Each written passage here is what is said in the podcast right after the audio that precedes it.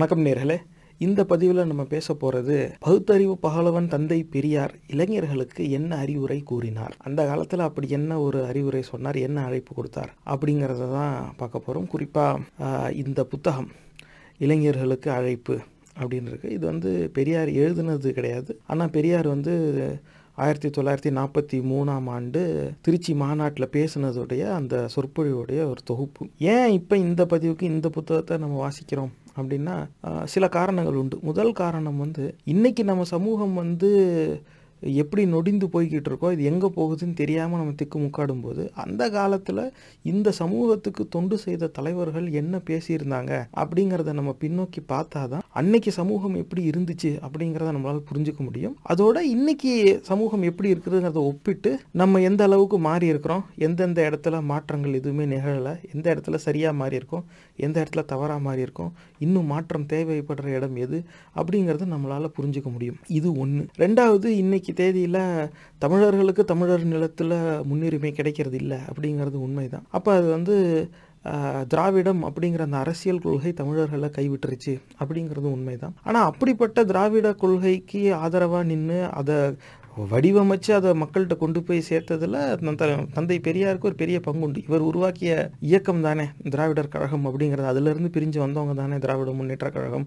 மற்ற எல்லா திராவிட கட்சிகள் எல்லாமே அது அந்த அதான் பின்னணி. அப்படி இருக்கும்போது சரி தமிழர் நேரத்தில் தமிழர்களுக்கு முன்னுரிமை தேவை. அப்படி இருக்கும்பொழுது திராவிட கொள்கையை பேசினவருடைய பேச்சை நம்ம ஏன் பேசணும் அப்படின்னா அதுக்கான காரணம் என்ன அப்படின்னா இன்னைக்கு தேதியில் தமிழ் தேசிய கருத்தியலை பேசி தமிழர்களுடைய கவனத்தை யாரெல்லாம் ஈர்க்கிறாங்களோ அவர்கள் பேச்சில் இந்த சமூகத்தின் வழி தேவை என்ன அப்படிங்கிறது என்ன பதிவாயிருக்கோ அதை அன்னைக்கே பெரியாருடைய பேச்சில் அவர் பதிவு செஞ்சுருக்கார். இது அந்த புத்தகத்தை வாச்சிட்டேங்கிறதுனால நான் சொல்கிறேன் மற்ற பதிவில் சொன்னது தான் நான் இதுலேயும் சொல்லுவேன். நான் சொல்கிறேங்கிறதுக்காக நீங்கள் எதையும் நம்பவோ ஏற்கவோ கூடாது. அதனால தான் அந்த புத்தகத்தையே நம்ம வாசிச்சிருவோம் வாங்க. இது என்ன? மொத்தமாகவே இருபத்தி ரெண்டு பக்கம் தான் இதெல்லாம் தனியாக தரவு எடுக்கிறது இல்லை. மொத்த புத்தகத்தையுமே வாசிச்சிடலாம் ஆனால் இதில் நடுவில் நிறைய இடத்துல ஒன்றுக்கு மேற்பட்ட இடத்துல நம்ம பார்ப்போம். இன்னைக்கு தேதியில் தமிழ் தேசிய கருத்தியெல்லாம் பேசி தமிழர்களுடைய கவனத்தை ஈர்த்து வாக்கு வங்கி வளர்ந்து கொண்டு இருக்கிற ஒரு சில இயக்கத்துடைய தலைமை பொறுப்பில் இருக்கிறவங்க என்ன பேசுகிறாங்களோ இதை பெரியார் அன்னைக்கே பேசியிருக்கிறார். அதுக்காக உடனே தந்தை பெரியார் வந்து தமிழ் தேசியவாதி தான் அப்படிலாம் நிறுவறதுக்கெல்லாம் முயற்சிக்கல. அப்படி கிடையாது. அவர் வந்து மக்களுக்காக தொண்டு செஞ்சவர். வாக்கரசியலுக்கு போகாதீங்கடா. எல்லாரையும் சட்டை போட சொல்லி செருப்பு போட சொல்லி படிக்க வச்சு முட்டாள்தனம் மூட நம்பிக்கையிலிருந்து வெளியே கூட்டிட்டு வாங்கடா அப்படிங்கிற சமூக தொண்டை தான் செய்ய சொன்னார்.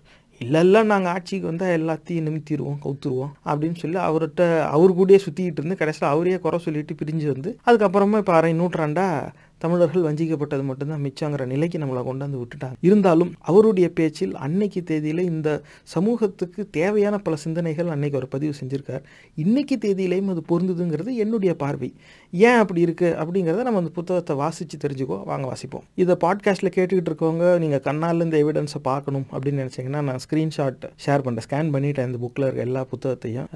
நீங்கள் வந்து யூடியூப் சேனல் பகுத்தறிவு பாட்காஸ்ட்டுன்னு இருக்கு. நீங்கள் அதில் வந்து பார்த்துக்கலாம். அறிவிலும் ஆராய்ச்சியிலும் மிக்க தலைவர் அவர்களே தோழர்களே எனது சாயலாவுக்கு பின் வெளியூருக்கு இங்குதான் முதல் முதலாக வந்திருக்கின்றேன். இனியும் எனக்கு உடல் பூரணமாக சௌக்கியமாகவில்லை. ஆனாலும் அன்பர் காலம் சென்ற சுந்தர நாடார் அவர்கள் நினைவு நாளில் அவரது உருவப்படம் என்னால் திறக்கப்பட வேண்டுமென்று தலைவர் அவர்கள் விரும்பியதால் சுந்தர நாடார் அவர்களிடத்தில் எனக்குள்ள பற்றினால் உடனே வருவதாக ஒப்புக்கொண்டேன். இந்த ஊருக்கு வந்து ஐந்து ஆறு மாதங்களுக்கு மேலாகிறது. நாட்டில் பல புதிய சம்பவங்களும் புதிய பிரச்சனைகளும் ஏற்பட்டிருப்பதனால் அவற்றை பற்றி நான் என்ன சொல்வேன் என்று எதிர்பார்க்கக்கூடும். அதற்காகவும் வர வேண்டும் என்ற ஆசை ஏற்பட்டது. இங்கு வந்து இப்பெரிய கூட்டத்தை பார்க்கிற போது எனக்கே மலைப்பாய் இருக்கிறது. இதில் என்ன பேசுவது என்பது மிகவும் யோசிக்கத்தக்க காரியமாகும். மிகுதியும் அபிப்பிராய பேதத்திற்கு உள்ளான சங்கதிகளே அதிகமாய் பேச வேண்டியதாய் இருக்கிறது. சில புதிய விஷயங்களுக்கு நானே பொறுப்பாளியாக கருதப்படுகிறேன். துக்கப்படுவதேன். முதலாவதாக சுந்தர நாடார் அவர்களை பற்றி சில வார்த்தைகள் பேச வேண்டியது அவசியமாகும். அவரை பற்றி என்னை விட நீங்களே அதிகம் தெரிந்தவர்கள். அவர் மறைவால் உண்மையில் நமது இயக்கத்துக்கு ஒரு பெரிய நஷ்டம் என்றே சொல்ல வேண்டும். சென்ற இதே மாதத்தில் இதே கோ- இதே கொட்டகையில் திருச்சி ஜில்லா ஜஸ்டிஸ் மாநாட்டை நடத்தி கொடுத்தார். அவர் இருந்திருந்தால் இதற்குள்ளாக நமது இயக்கத்திற்கு ஒரு கட்டடம் சம்பாதித்து கொடுத்திருப்பார். இயக்க சம்பந்தமான அமைப்பு வேலையும் வேலையும் பிரச்சார வேலையும் இந்த ஜில்லாவில் எவ்வளவோ நடந்திருக்கும். மற்ற ஜில்லாக்களுக்கும் ஒரு வழிகாட்டியாய் இருந்திருப்பார். அவரது வரவேற்பு சொற்பொழிவை படித்து பாருங்கள். எவ்வளவு உணர்ச்சி ததும்புகிறது. இப்படிப்பட்டவர் அந்த மாநாடு நடந்த பதினைந்தாம் நாளில் மறைந்து போய்விட்டார். இது யாருக்கு தான் சங்கடமாக இருக்காது. எத்தனையோ பேர் தினமும் சாகிறார்கள். எல்லோரையும் பற்றி நாம் துக்கப்படுவதில்லை. எல்லோருக்கும் நினைவு நாள் கொண்டாடுவதில்லை. யார் செத்தாலும் அவர்களால் ஏற்பட்ட நஷ்டத்துக்காக துக்கப்படுவதே தவிர செத்தவருக்காக துக்கப்படுவதில்லை. இது உலக இயற்கை. தகப்பன் செத்தாலும் பிள்ளை செத்தாலும் மனைவி செத்தாலும் நஷ்டத்தை உத்தேசித்து தான் துக்கப்படுவதா துக்கப்படுவதாகும். இரத்த சம்பந்தம் யார் கண்டார்கள்? கிழவனாகி கண்ணு போய் நடக்க சக்தியற்ற தாய் தகப்பன் செத்தால் யார் துக்கப்படுவார்கள்? அந்நிய புருஷனிடத்தில் காதல் வைத்திருக்கும் ஒருவனுடைய அழகு செல்வமும் உள்ள அழகும் செல்வமும் உள்ள மனைவி இறந்து போனால் புருஷன் துக்கப்படுவானா? அவளை சாகடிப்பதற்காக முயற்சிப்பான். அப்படியேதான் பிள்ளை குட்டிகள் விஷயத்திலும் இருந்து வருகிறது. தாசிகளுக்கு பெண் குழந்தைகள் செத்தால் ஏற்படும் துக்கம் ஆண் குழந்தைகள் செத்தால் ஏற்படுகிறதா? குடும்ப குடும்பஸ்தர்கள் என்பவர்களுக்கு ஆண் மக்கள் செத்தால் ஏற்படும் துக்கம் எவ்வளவு? பெண் மக்கள் செத்தால் அவ்வளவு ஏற்படுகிறதா? இவற்றுக்கு எல்லாம் காரணம் லாப நஷ்டம் இல்லாமல் வேறென்ன? ஆகவே எப்படிப்பட்டவர்கள் சாவதானாலும் எந்த தலைவர்கள் மகாத்மாக்கள் சாவதானாலும் மக்கள் துக்கமும் மகிழ்ச்சியும் அடைவார்கள். ஏன் படத்தை திறக்கிறோம்? அந்த முறையில் தான் நாம் சுந்தர நாடார் மறைவை பற்றி இன்றும் வருந்துகிறோம். அதற்காக ஏன் படம் திறக்கிறோம்? ஏன் நினைவு நாள் கொண்டாடுகிறோம் என்றால் செத்தவர்கள் போக இருக்கிறவர்கள் சுந்தர நாடார் போல் மக்களுக்கு பயன்படும்படியாக வாழ வேண்டும் என்பதை எடுத்து காட்டுவதற்காகவே ஆகும். மனிதன் தனிப்பட்ட மனிதன் தனிப்பட வாழும் காட்டு பிராணியாய் துஷ்ட பிராணியாக இல்லாமல் கூடி வாழ வேண்டிய சமுதாய பிராணியாக இருப்பதால் சமூகத்துக்கு உழைக்க வேண்டியது மனித கடமைகளில் முக்கியமானதாகும். சமுதாயத்துக்கு தொண்டு செய்யாதவன் மிருகத்துக்கு சமமா சமமானவன் சமானமானவன். சுயநலம் ஜீவ சுவாவமே ஆனாலும் சமுதாய நலம் மனித ஜீவனுக்கு அவசியமானதாகும். திராவிடர் நிலை. சமுதாய நலம் கொண்ட மக்கள் சமூகம்தான் முற்போக்கும் மேன்மையும் அடைகிறது. நம் நாட்டில் பார்ப்பனருக்கும் முஸ்லிம்களுக்கும் தான் அவரவர்கள் சமுதாய நலத்தில் கவலையும் கடமையாய் கருதும் கருதும் தன்மையும் இருந்து வருகிறது. நம் திராவிட சமுதாயத்திலோ ஆதி திராவிட சமுதாயத்திலோ அவை இல்லை என்று தான் சொல்ல வேண்டும். ஏனெனில் இவ்விரு கூட்டத்தாருக்கும் தங்கள் சமுதாயம் எப்படிப்பட்டது எது என்பதே தெரியாமல் போய்விட்டது. ஆதி திராவிடர்கள் அல்லது தாழ்த்தப்பட்டவர்கள் என்பவர்கள் தங்கள் இனத்திலேயே ஒருவர் வீட்டில் ஒருவர் சாப்பிடாத சம்பந்தமில்லாத பல ஜாதிகளாக பிரிந்து போய்விட்டார்கள். திராவிடர்கள் என்பவர்களும் தங்களில் ஒருவர் வீட்டில் ஒருவர் சாப்பிடாத ஒருவரை ஒருவர் தொடாத கொடுக்கல் வாங்கல் இல்லாத அநேக ஜாதிகளாய் போய்விட்டார்கள். இவர்களுக்கு மதம் அதாவது ஒரு கொள்கை இல்லை ஜாதி இல்லை. மதமோ ஜாதியோ இல்லாத மக்கள் அதாவது சமுதாய கூட்டு கொள்கையோ இனப்பற்றோ இல்லாத மக்கள் மிருக பிராயத்திலோ காட்டுமிராண்டி தன்மையிலோ பட்டவர்கள் ஆவார்கள். இதனால் தான் நாம் நம்மை பார்ப்பனர் அல்லாதவர்கள் என்று சொல்லிக் கொள்கிறோமே ஒழிய தமிழர் என்று சொல்லிக்கொள்ள வெட்கப்படுகிறோம். மற்றவர்கள் நிலை சட்டைக்காரன் மற்றவர்கள் நிலை சட்டைக்காரனான ஆங்கிலோ இந்தியர் என்பவர்கள் இருபந்தி இரு என்கிற இருபந்தி வகுப்பார். ஆனாலும் அவர்களுக்கு இன ஒற்றுமையும் இனக்குறியும் இருந்ததா இருந்தலால் மேன்மக்களாக இருக்கிறார்கள். பார்ப்பனர்களும் இரு பிறப்பார்கள் என்று தாங்களே சொல்லிக் கொண்டாலும் ரிஷி மூலம் நதி மூலம் பார்க்கக்கூடாது என்று என்கிற கொள்கைக்காரர். அதாவது பிறப்பை கவனிக்கக்கூடாது என்கிறவர்களாலும் அவர்களுக்குள் இன ஒற்றுமை இருப்பதால் அவர்களும் மேன்மக்களாக வாழ்கிறார்கள். முஸ்லிம்களை எடுத்துக்கொண்டாலும் அவர்களில் எத்தனை வகை மக்கள் வந்து சேர்ந்திருந்தாலும் மத ஒற்றுமை இனப்பற்று இருப்பதால் அவர்களும் மேன்மக்களாக இருக்கிறார்கள். இன்னமும் அவர்கள் எல்லோரையும் விட மேன்மக்களாகவும் ஆவார்கள். அவற்றுக்கு காரணம் ஒன்றுபட்ட கொள்கையும் இனப்பற்றும் ஒற்றுமையும் தானே ஒழிய வேறில்லை. ஆனால் திராவிடர் திராவிடன் அப்படிக்கில்லாமல் பல ஜாதிக்காரனாகவும் கொள்கைக்காரனாகவும் இனத்தை பற்றி கவலை இல்லாதவனாகவும் இவற்றில் மற்றவனுக்கு அடிமையாகவும் இருந்து வருகிறான். இதனால்தான் திராவிடரும் ஆதி திராவிடரும் பார்ப்பனர் காலிலோ சர்க்கார் காலிலோ விழுந்தால் ஒழிய வாழ முடியாதவராய் முன்னுக்கு வர முடியாதவராய் இருந்து வருகிறார்கள். உதாரணமாக இந்த நெருக்கடியான யுத்த சமயத்தில் பார்ப்பான் அதாவது ஆரியன் யுத்தத்திற்கு எதிரான காரியம் செய்து சர்க்காருக்கு தொல்லை கொடுக்கிறான். இது சர்க்காருக்கு தெரியும். முஸ்லிம் யுத்தத்திற்கு எவ்வித உதவியும் செய்ய மாட்டேன் என்கிறான்.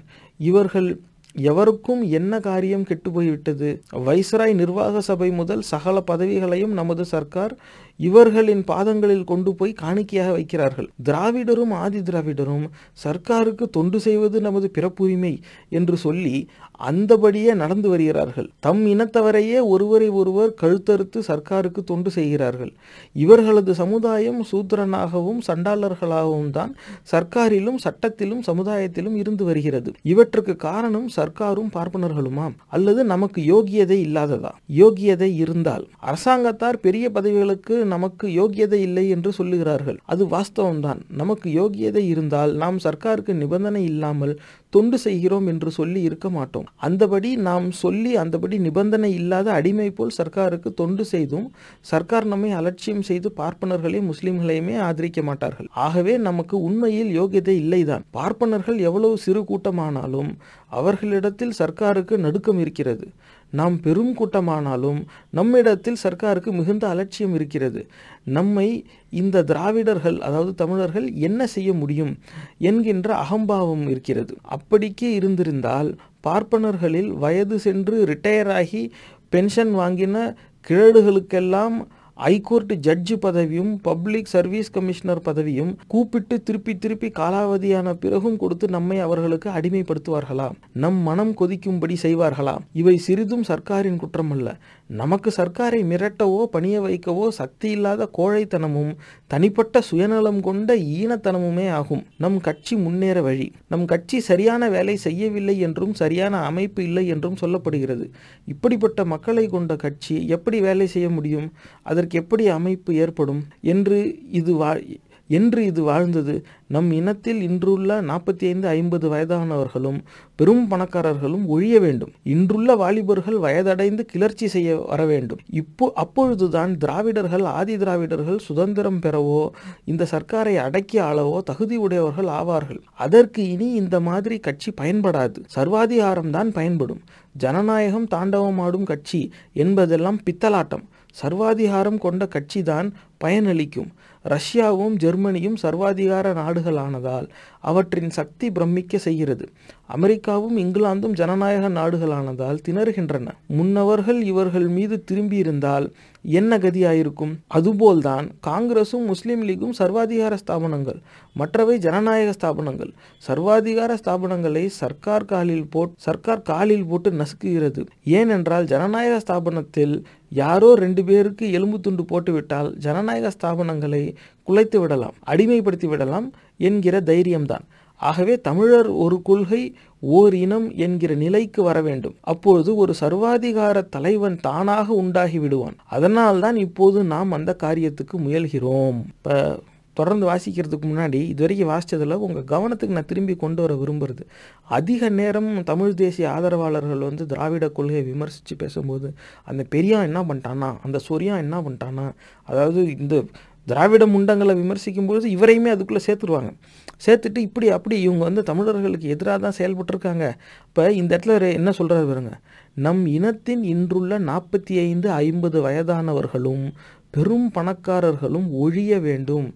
ஏன்னா யார் கையில் அதிகாரமும் பணபலமும் இருக்கோ அவன் இந்த சமூகத்துக்கு தொண்டு செய்ய தெரிஞ்சே மறுக்கிறான் அப்படிங்கிறது பெரியாருடைய மனசில் அப்படி குத்துது. எப்பேற்பட்ட சொல்?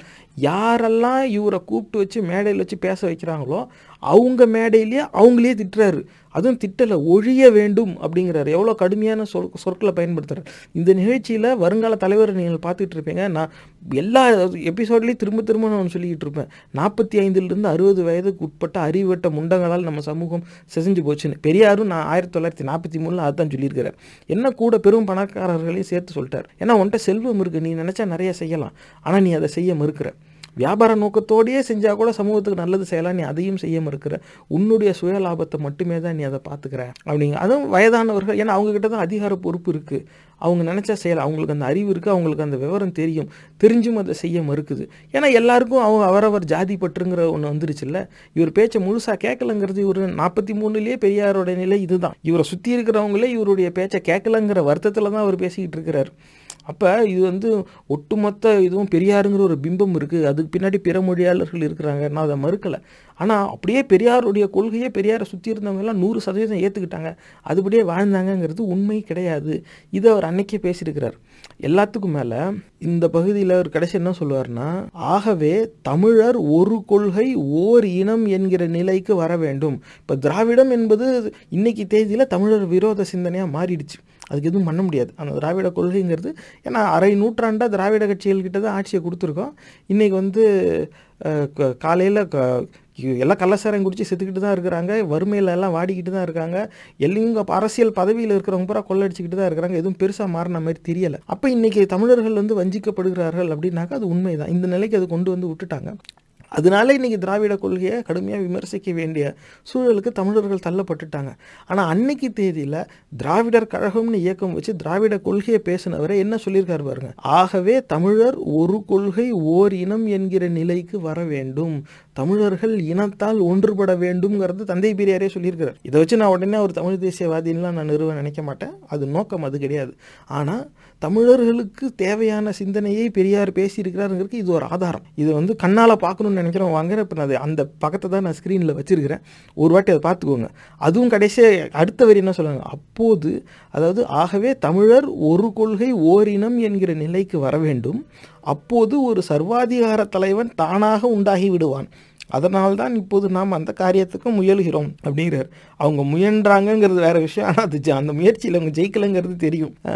ஆனால் அன்னைக்கு அவருக்கு அது தெரியாது இல்லையா? அப்போது ஒரு சர்வாதிகார தலைவன் தானாக உண்டு. ஆனால் நிறைய நேரம் அந்த தமிழ் தேசிய கருத்தியலை பேசுகிறவங்க அந்த தலைமை பொறுப்பில் இருக்கிறவங்க தமிழ் தேசிய கட்சியோட தலைமை பொறுப்பில் இருக்கிறவங்கலாம் அன்பான சர்வாதிகாரம் ஒன்று தேவை. ஒரு சர்வாதிகார தலைமை தான் வந்து மக்களை நல்வழிப்படுத்த முடியும் அப்படின்னு இன்னைக்கு அவங்க பேசிக்கிட்டு இருக்காங்கல்ல? அதான் பெரியார் அன்னைக்கே சொல்லியிருக்கிறார். ஆக இன்னைக்கு தமிழ் தேசிய கட்சியோட தலைமை பொறுப்பில் இருந்துக்கிட்டு வழி நடத்தி செல்லுகிற பாதை ஒன்றாக இருந்தாலும் கடந்து வந்த பாதையிலிருந்து கற்றுக்கிட்டு அதை வச்சு தான் அவர் வழி நடத்தி போய்கிட்டு இருக்கிறாரு ஆகையாலே தமிழ் தேசிய பற்றாளர்கள் வந்து ஒட்டுமொத்தமாக திராவிடம்னாலே அதை புறக்கணிக்கணும். அப்படிங்கிறல திராவிட கொள்கையை ஒரு கேடயமாக பயன்படுத்திக்கிட்டு அரசியல் கட்சிகள் இன்னைக்கு இருக்காங்கல்ல வாக்கரசியல்லேருந்து அவர்கள் அகற்றப்பட வேண்டும். அதில் வந்து மாறுபட்ட கருத்து கிடையாது. ஆனால் அந்த அன்னைக்கு தேதியில் திராவிட இயக்கத்தில் இருந்தவங்க அந்த தலைமை பொறுப்பில் இருந்தவர் தானே தந்தை பெரியார் நிறுவனரே அவர் தானே. அவரே பேசியிருக்கிறார் தமிழர்கள் ஒரு கொள்கை ஓரினம் என்கிற நிலைக்கு வர வேண்டும். அப்போது ஒரு சர்வாதிகார தலைவன் தானாக உண்டாகி விடுவான். அப்போ தமிழர்கள் இன்னும் ஒன்று இணையலை இன்னும் நம்ம ஜாதியாகவும் மதங்களாகவும் பிரிஞ்சு தான் கிடக்கிறோம் அப்போ நம்ம ஒருங்கிணை நம்ம ஒருங்கிணைஞ்சதுக்கு அப்புறமா தான் அந்த சர்வாதிகார தலைவன் உருவாகும். அதனால தான் வருங்கால தலைவர்கள் உங்களுக்காக இந்த நிகழ்ச்சியை நடந்துக்கிட்டு இருக்குது இப்போ இது வந்து அன்னைக்கே சொல்லியிருக்கிறார் பெரியார். ஏன்னா இது ரெண்டும் வந்து இன்னைக்கு தேதியில் தமிழ் தேசிய கருத்தியில் பேசுகிறவங்க நிறைய பேர் அடிக்கடி அதை பேசுகிறாங்க குறிப்பாக தலைமை பொறுப்பில் இருக்கிறவங்க. அதுக்கு வாங்க மேலே வாசிப்போம். காந்தியார் பட்டினி. இது நைன்டீன் ஃபார்ட்டி த்ரீயில் அதாவது நமக்கு விடுதலை கிடைக்கிறதுக்கு ஒரு நான்கு ஐந்து ஆண்டுகள் முன்னால் தான் இது நடந்திருக்கு. இந்த பேச்சு. காந்தியார் பட்டினி. அடுத்தாற்போல் முக்கியமான விஷயம் இப்போது நடக்கும் யுத்தமாகும். யுத்த செய்தி வர வர மகிழ்ச்சியையும் திருப்தியையும் தைரியத்தையும் கொடுக்கும்படியானதாக இருக்கிறது. நம்மளான உதவியையும் தியாகத்தையும் செய்ய நாம் தயாராக இருக்கிறோம். செய்து வருகிறோம். ஆதலால் இனி முன்போல இவ்வளவு கவலை கொடுக்கும் விஷயமாக அது இல்லை. அதற்கு அடுத்தபடியாக மக்கள் கவனத்தை இழுத்து கொண்டிருப்பது காந்தியாரின் பட்டினி விஷயமாகும். காந்தியாரின் பட்டினி மக்களுக்கு புதியதன்று. இதற்கு முன் பல தடவைகள் நடந்திருக்கின்றன. சில்லறை நாள் பட்டினிகளில் இருந்தெல்லாம் மீண்டு எழுந்து தனது சரீரத்தை நீண்ட நாள் வாழத் தகுந்தபடி ஆக்கி கொண்டிருக்கிறார். சாகும் வரை நிபந்தனையோடு பட்டினி இருந்த சமயங்களிலும் ஒரு தடவை வெற்றி பெற்றார். அது பலமும் ஒற்றுமையும் மற்ற ஆதி திராவிடர்களிடத்தில். மறுதடவை வெற்றிக்கு முன்பே பட்டினியை நிறுத்தி கொண்டு விட்டார். அது சக்தியுள்ள அரசாங்கமானதால் இந்த தடவை பட்டினி முன் பட்டினிகளை விட இந்த தடவை பட்டினி முன் பட்டினிகளை விட அதிகமாக உலக மக்கள் கவனத்தை இழுத்து வருகிறது. டாக்டர்களுடைய அபிப்பிராயம் மிகவும் அபாயகரமான நிலை என்று தெரிவிக்கப்படுகிறது. ஆனால் சர்க்கார் அபிப்பிராயம் நமக்கு இதில் ஒன்றும் சம்பந்தமில்லை என்பதாக தான் இருக்க வேண்டியதாகிவிட்டது. இது சர்க்காருக்கு விரோதமான பட்டினி அன்று. நமக்கு எதிராகத்தான் இந்த பட்டினி ஆரம்பிக்கப்பட்டிருக்கிறது என்பது என் அபிப்பிராயம். அதனால்தான் நாம் சும்மா இருப்பதே அவர்களுக்கு நல்லது. நாம் திராவிட நாடு கேட்கிறோம். காந்தியார் அது கூடாது என்கிறார் சர்க்கார் உங்களுக்குள் ஒத்துப்போங்கள் என்கிறார்கள். காந்தியார் அது முடியாது. நீ இந்த நாட்டை விட்டு போ பிறகு அவர்களை ஒரு கை பார்த்து கொள்கிறேன் என்கிறார். இந்த நிலையில் காந்தியார் பட்டினி இருக்க வேண்டியதாகிவிட்டது என்றால் இந்த பட்டினி நம் தேவைக்கு விரோதமாக ஏற்பட்டதா அல்லவா? என்று யோசித்து பாருங்கள். இதில் நாம் என்ன செய்ய முடியும்? அன்றியும் நாம் இதில் என்ன செய்ய முடியும்? நம்மை பற்றி மற்றவர்களுக்கு எவ்வளவு கவலை இருக்கிறதோ அவ்வளவுதானே நமக்கும் மற்றவர்களிடத்தில் இருக்க முடியும். இதுதான் மனித இயற்கை. நாம் இன்று சூத்திரர்களாக இருக்கின்றோம். காப்பி கடைகளிலும் கோவில் மடங்களிலும் ஒதுக்கப்பட்டவர்களாக இருக்கின்றோம். அரசாங்கத்தில் கீழான வேலை செய்ய வேண்டிய கீழ்த்தர சிப்பந்திகளாக இருக்கின்றோம். நம் இனத்தை காட்டி கொடுக்கும் இன துரோகிகளையே காங்கிரஸும் சர்க்காரும் மதிக்கும்படியான இழிமக்களாக இருக்கிறோம். பார்ப்பனரும் பிற மாகாணத்தாரும் சுரண்டும்படியான இளிச்சவயர்களாக இருக்கிறோம். இவற்றை பற்றி ஒரு வினாடியாவது காந்தியார் அனுதாப பட்டினி கிடந்திருப்பாரா? ஒரு வார்த்தையாவது பரிந்து பேசியிருப்பாரா? அவரது பட்டினிக்கு பரிதாபப்படும் மக்களில் யாராவது நம்மை பற்றி கவலைப்பட்டிருப்பார்களா? அவரது பட்டினி வெற்றி பெற்றால் அதனால் நம்முடைய இழிநிலைகள் நிலைக்குமா குறையுமா என்பதை யோசித்து பார்த்துதானே நம்மில் ஒவ்வொருவரும் உண்மையான அனுதாபம் காட்ட முடியும். வேஷத்துக்கு அனுதாபம் காட்டுவதா? மனப்பூர்வமாக அனுதாபம் காட்டுவதா? இப்போது நடக்கிற எல்லா கட்சி மாநாட்டில் அதை நடத்தினவர்களுக்கு நாம் ஒரு கூட்டம் இருக்கிறோம் என்பதை பற்றி பேச்சோ நினைவோ இல்லவே இல்லை. இப்படி இவர்களால் அலட்சியப்படுத்தப்படுகின்ற நாம் இவர்களுக்கு என்ன உதவி செய்ய முடியும்? நண்பர் ராஜகோபாலாச்சாரியார் இந்த மாநாட்டிற்கு சூத்திர சூத்திரதாரராய் இருந்தும் தனது மாகாணத்தை பற்றி அவருக்கு கவலையே இல்லை. இப்படிப்பட்டவர்கள் தோல்வி அடைவதில் அதிசயம் என்ன இருக்க முடியும்? அந்த மாநாட்டில் கட்சி அபிப்பிராயங்களே பேசப்படாமல் எவரும் காந்தியார் விடுதலை பற்றி மாத்திரம் பேச வேண்டும் என்றால் மனிதத்தன்மையும் மானமும் உடையவன் எவன்தான் அங்கு போயிருக்க முடியும்? இது அறிவுடைமையா? காந்தியாரின் பெயரை உபயோகப்படுத்தி வாழுகின்ற பெருமை பெறுகின்ற கூட்டம் மாத்திரம்தான். அங்கு சென்று தங்கள் சுயநலத்திற்கு ஒரு கட்சி சார்பான தீர்மானங்களை செய்து கொண்டிருக்கிறார்கள். மாநாட்டுக்கு வந்தவர்கள் இருநூறு பேர் வெளியில் இருந்தவர்கள் முன்னூறு பேர். ஆச்சாரியாரே இந்த கூட்டம் பலமானதாக இல்லை என்கிறார். இதற்கு ஒளிபெருக்கியும் இருந்ததாம். ஆகவே இது எல்லா கட்சி மாநாடாம். பித்தலாட்டத்துக்கும் புரட்டுக்கும் ஒரு எல்லையே இல்லை போலும். தென்னாட்டிலிருந்து நூறு தந்திகள் பறந்தனவாம். இதில் தொண்ணூற்றி ஒன்பது தந்திகள் பார்ப்பனர்களுடையனவே. ஒழிய வேறில்லை. பத்திரிகை கட்டுப்பாடுகள் கொஞ்ச நஞ்சம் அல்ல. எல்லாம் பார்ப்பனர்களுடையவும் அவர்களுடைய அடிமைகளுடையவும் அவர்களுக்கு பயந்த கோழைகளுடையவும் ஆகும். பத்திரிகை கா கட்டுப்பாடுகளே ஒழிய இதில் பொது ஜனங்களுக்கு எவ்வித கவலையோ முக்கியஸ்தமோ இருந்ததாக சொல்லுவதற்கில்லை. அன்றியும் பல சமூகங்களின் அடிப்படையான தத்துவத்தை கொண்ட அரசியல் சமுதாய இயல் பொருளாதார இயல் ஆகியவற்றை கொண்ட அரசியல் விஷயத்தை ஒரு மனிதரின் பட்டினி விரதத்தை கொண்டு முடிவு செய்து செய்வது அறிவுடைமை ஆகுமா? அன்றியும் பட்டினியால் காரியம் சாதிப்பதும் பட்டினிக்கு பயப்படுவதும் காட்டுமிராண்டி காலத்து செய்கை இல்லையா? இதற்கு இணங்கினால் இனி எங்கு போய் முடியும்? நாச வேலை. அடுத்தாற்போல் மக்கள் கவனத்தை பெரிதும் இழுத்து சற்று ஓய்ந்து சாதாரணமாய் போய்விட்ட விஷயம் காங்கிரசார் செய்து வரும் நாச வேலைகளை பற்றிய செய்தியாகும். இதை காங்கிரசார் தங்களுக்கு சம்பந்தமில்லை என்கிறார்கள். இப்படி சொல்வது காங்கிரசாரின் புதிய கொள்கையாகும். சுமார் இருபது வருட காலமாக காங்கிரஸ் நீதி அமைதி சத்தியம் அஹிம்சை ஆகியவற்றை கொண்டது என்று சொல்லப்படும் பெருமை பேசிக்கொண்டும் வரப்பட்டது. இப்போது அது மறைந்து காங்கிரசின் உண்மை வேஷம் வெளிப்பட்டதற்கு இது ஒரு அத்தாட்சி. காங்கிரஸ் தலைவர்கள் சிலர் தப்பிக்கொள்வதற்காக நாசவேலை தங்களுக்கு சம்பந்தமில்லை என்று சொல்லாமல் இருந்திருப்பார்களானால் அநேக காங்கிரஸ்காரர்களும் காங்கிரஸ் வாலிப தொண்டர்களும் நீதி ஸ்தலத்தில் ஒப்புக்கொண்டே ஸ்டேட்மெண்ட் கொடுத்திருப்பார்கள். சில இடங்களில் தீவிர காங்கிரஸ் தொண்டர்கள் நான் தான் நெருப்பு வைத்தேன் ஆனால் எரியவில்லையே என்று விசனப்படுகிறேன் என்று தைரியமாக சொல்லியிருக்கிறார்கள். மற்றும் காங்கிரஸ் கொள்கை நாசவேலை என்பதா என்பதை அநேக தேசிய பத்திரிகைகள் காட்டி கொடுக்கின்றன. ஒன்றாவது சரியானதுபடி கண்டித்து எழுதவே இல்லை. காந்தியாரும் நாசவேலைகள் நடப்பதை தெரிந்தும் அதை நான் வெறுக்கிறேன் என்று ஒரு அறிக்கை விட மறுத்துவிட்டார். மற்றும் எந்த காங்கிரஸ்காரர்களோ எந்த காங்கிரஸ் ஸ்தாபனமோ எந்த கூட்டமாவது போட்டு நாச வேலையை கண்டிக்கிறோம் என்று தீர்மானிக்கவும் இல்லை. பல காங்கிரஸ் ஸ்தாபனங்களை சோதனை செய்ததில் நாச வேலைக்கு தூண்டும் ஆதாரங்கள் கைப்பற்றப்பட்டிருக்கின்றன. பல காங்கிரஸ் தொண்டர்கள் நாசவேலை பிரசுரத்துடன் பிடித்து கைது செய்யப்பட்டிருக்கின்றனர். இவை தவிர சர்க்கார் இன்னும் பல ஆதரவு தங்களிடம் இருப்பதாக சொல்லுகிறார்கள்.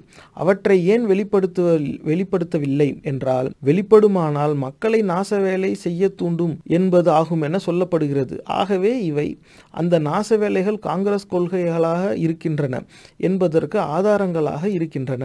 நஷ்டமடைந்தவர்கள் யார்? நாச வேலையால் ஏற்பட்ட பயன் என்ன என்று பார்த்தால் அது மிகவும் பொறுப்பற்றதும் முட்டாள்தனமானதுமான வேலை என்றுதான் சொல்ல வேண்டும். இதனால் அரசாங்கத்தாருக்கோ வெள்ளைக்காரர்களுக்கோ அவர்களது சொத்துக்களுக்கோ உயிருக்கோ எவ்வித கஷ்டமும் நஷ்டமும் ஏற்படவில்லை. உயிர் துறந்தவர்களும் நஷ்டமடைந்தவர்களும் தொல்லைப்பட்டவர்களும் நம் ஜனங்களே ஆவார்கள். இப்படிப்பட்ட காங்கிரசார் கையில் சுயராஜ்யம் கிடைத்தால் மக்கள் நிலை என்ன ஆகும் என்று பாருங்கள். ஆகவே நாசவேலை விஷயத்தில் சர்க்கார் அவசரமாக நடவடிக்கை எடுத்து அடக்கினதும் அதற்கு கர்த்தாக்களாக இருந்த தலைவர்களை சிறைப்படுத்தியதும் மிகவும் பாராட்டத்தக்க காரியமாகும். நமது மாகாணத்தை பொறுத்தவரையிலும் இது விஷயத்தில் நம் மக்கள் மிகவும் புத்திசாலித்தனமாகவே நடந்து கொண்டிருக்கிறார்கள். நமது சர்க்காரும் பார்ப்பன ஆதிக்கம் உள்ளதாக இருந்தாலும் பார்ப்பன அதிகாரிகள் இம்மாதிரி நாச வேலைக்கு சலுகை காட்டியிருந்தாலும் நமது கவர்னர் அவர்களின் முயற்சி இவையெல்லாம் தாண்டி நாச வேலையை முடிவுக்கு கொண்டு வந்து விட்டது. வெளி மாகாணங்களில் சிறிது நடைபெறுகின்ற தென்றாலும் காந்தியார் மீதுள்ள பற்றினாலும் காங்கிரஸ் தோல்வியடைந்தால் நமது வருமானம் போய்விடுமோ என்று கவலைப்படும் சில வடநாட்டு முதலாளிகளாலும் நடத்தப்பட்டு வருகின்றன. அதுவும் காங்கிரஸ் மறைந்து போகும் என்றே கருதுகிறேன். அதுவும் சீக்கிரத்தில் மறைந்து போகும் என்றே கருதுகிறேன். இப்போ மேலே படிக்கிறதுக்கு முன்னாடி இப்போ காங்கிரஸ் இயக்கத்தை சார்ந்தவங்க வன்முறையில் ஈடுபட்டிருக்காங்க அப்படிங்கிறது இதுலேருந்து நமக்கு தெரிய வருது. நிஜமாகவே என்ன சம்பவம்? என்ன மாதிரியான வன்முறை? என்ன மாதிரி வழக்கு தொடுத்தாங்க அப்படிங்கிறது இவருடைய பேச்சில் அன்றைக்கி இடம்பெறலை. ஆனால் அவர் சொல்கிறாரு பாருங்க. ஏன்னா இதுதான் நம்ம பதிவில் நம்ம மறுபடியும் பேசிக்கிட்டே தான் இருக்கோம். பாஜகவுக்கும் காங்கிரஸுக்கும் என்ன வித்தியாசம்னா ஒருத்தன் ஆரஞ்சு யூனிஃபார்ம் ஒருத்தன் ஒயிட் யூனிஃபார்ம் ஒருத்தன் கத்திக்கிட்டே குத்துறான் இன்னொருத்தன் கத்தாமல் குத்துவான். அவ்வளோதான் வித்தியாசம். ஆரிய கொள்கையை முற்றிலுமாக ஏற்றுக்கொண்டு ஆரிய கொள்கையின் அடிப்படையிலேயே ஒரு சமூகத்தை கட்டமைத்து ஒரு நாடாக இந்த நாட்டை வந்து இயக்கணுங்கிற ஆசை உடையவர்கள் தான் ரெண்டு பேருமே. ரெண்டு தேசிய கட்சிக்குமே அடிப்படை அதனால தான் வந்து காங்கிரஸ் வெப்சைட்டில் போங்க பாலிசி ஃபிலாசபி அப்படின்னு ஏதாவது ஒரு டேப் இருக்கான்னு பாருங்க ஒரு எடுத்துக்காட்டு. இருக்கவே இருக்காது. ஆனால் பாஜக வந்து ஆர்எஸ்எஸ் உடைய பொலிட்டிக்கல் விங் கொள்கையின் அடிப்படையில் ஒரு இயக்கம் ஆரம்பித்து அந்த இயக்கத்துடைய வாக்கரசியலுக்குன்னு ஒரு பிரிவு இருக்குது அந்த பிரிவு தான் கட்சி. அப்போ அந்த அளவுக்கு அவங்க தீவிரமாக வந்துட்டாங்க. இவன் வந்து அது வெளியிலே சொல்லாமல் வச்சுருக்கிறான். அவ்வளவுதான். அப்போ அன்னைக்கு தேதியில் காங்கிரஸை சார்ந்தவர்களும் இதே ஆரிய கொள்கையை ஏற்றுக்கொண்டவர்களாக தான் இருந்திருக்காங்க. வன்முறையிலேயே அவங்க ஈடுபட்டிருக்காங்க. ஏன்னா நைன்டீன் ஃபார்ட்டி த்ரீனா நம்ம இண்டிபெண்டன்ஸுக்கு முன்னாடி இப்போ கடைசி பத்து வருஷம் தேர்ட்டி செவன் டு ஃபார்ட்டி செவன்லலாம் இந்த பேச்சு வெளியே கிட்டத்தட்ட எல்லாருக்கும் புரிஞ்சிருச்சு. இன்னும் சில ஆண்டுகளில் இப்படி ஒரு சூழ்நிலை வரலாம். அப்போ சுயராஜ்யம் கிடைக்குமா கிடைக்காதா? கிடைச்சா யார் கட்டுப்பாட்டில் இருக்கும்னு இங்கே ஒரு உள்நாட்டு போகிற மாதிரி ஒரு சூழ்நிலை வந்துருச்சு. அப்போ ஒருவருக்கு ஒருவர் வெறுக்க ஆரம்பிக்கிறாங்க. இந்த மாதிரியான சூழ்நிலை பெருசாக போய் தான் கடைசியில் எங்களுக்கு தனி நாடு வேணும்னு முஸ்லீம்களில் சிலர் கேட்டு முகமது அலி ஜின்னா தலைமையில் பாகிஸ்தான்கிற ஒரு நாடு உருவாச்சு. இப்போ க அதுக்கு உருவானதுக்கு ஒரு பெரிய காரணம் காங்கிரஸ் காரணம் தானே இருக்கான். இப்போ இன்னைக்கு தேதியில் மதவெறி கூட்டத்தை அப்படியே பெருசாக எதிர்ப்பாங்க. Love peace harmony one united India என்னைக்கு நீங்கள் அதுக்கு வே வேலை பார்த்துருக்கீங்க? கொளுத்த முதல்லாம் கொளுத்தி விட்டு இன்னைக்கு தேதியில் நான் நல்லவன் மாதிரி வேஷம் போடுறது சரி கிடையாது. அந்த உண்மையை ஒத்துக்கிட்டு அதுக்கு அவங்க மன்னிப்பு கூறி இது செஞ்சது தப்பு. ஆனால் இது செஞ்சுருக்க கூடாது ஆனால் அதுலேருந்து நாங்கள் வெளியே வரோம். இதுதான் எங்கள் கொள்கைன்னு இருக்கும். மாற்று கொள்கையை அவங்க முன் வைக்கணும்ல அதை வெளியிடணும்ல.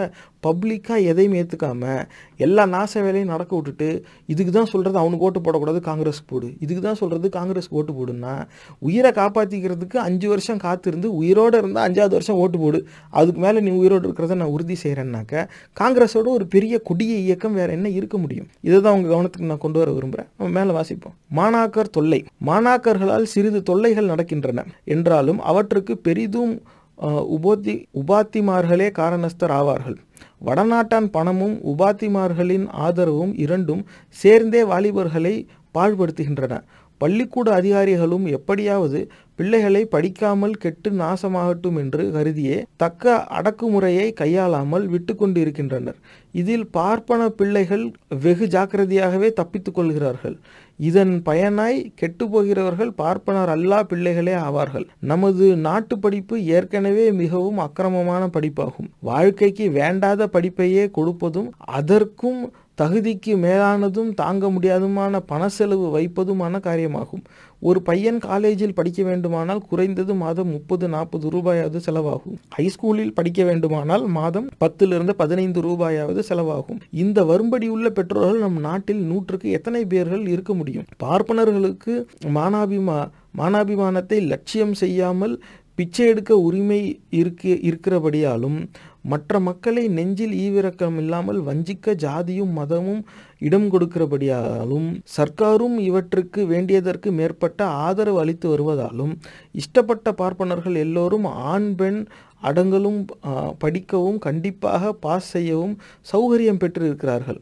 அப்படிப்பட்ட பார்ப்பன பையன்களுடைய பேச்சுகளை கேட்டுக்கொண்டு அவர்களது தூண்டுதலுக்கு ஆளாகி பள்ளிகளில் காலித்தனம் செய்வதென்றால் அது பார்ப்பனர் அல்லாத சமூகத்திற்கே மிக்க கேட்டை விளைவிக்கும் காரியமாகும். பார்ப்பனர் அல்லா பிள்ளைகளின் பெற்றோர்கள் தங்கள் பிள்ளைகளை படிக்க வைப்பதில் எவ்வளவு கஷ்டப்பட வேண்டியிருக்கிறது? தரித்திரத்தையும் பட்டினியையும் சகித்து கொண்டு பணத்தை மீதி பண்ணி பிள்ளைகள் படிப்புக்கு உதவி செய்கிறார்கள். மாணவர்கள் கடமை. மற்றும் பலர் படிப்புக்கு செலவு செய்து ஒரு சேமிப்பு என்று கருதி உள்ளதையெல்லாம் செலவு செய்கிறார்கள். பலர் முன்னோர் தேடி வைத்த சொத்துக்களை விற்று படிக்க வைக்கிறார்கள். சிலர் கடன் வாங்கி படிக்க வைக்கிறார்கள்.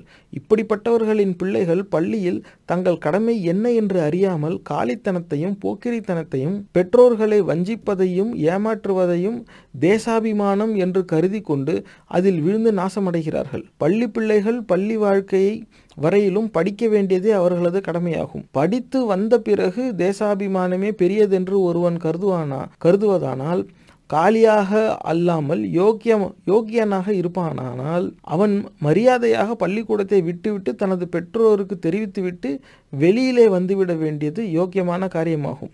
இதை விட்டுவிட்டு பள்ளிக்கூடத்தில் இருந்து கொண்டே தேசாபிமானம் பேசுவது மிகவும் இழிவு குற்றமுமான காரியமாகும். இவற்றை நான் பெரிதும் பார்ப்பனரல்லாத பிள்ளைகளுக்கே சொல்கிறேன் புத்தகங்களை கொளுத்தும் கிளர்ச்சி. அடுத்தாற்போல் மக்களின் கவனத்தை இழுத்திருக்கும் செய்தி சில புத்தகங்களை கொளுத்த வேண்டும் என்கிற செய்தியாகும். இதற்கு நானே பொறுப்பாளி என்று சொல்லப்படுகிறது.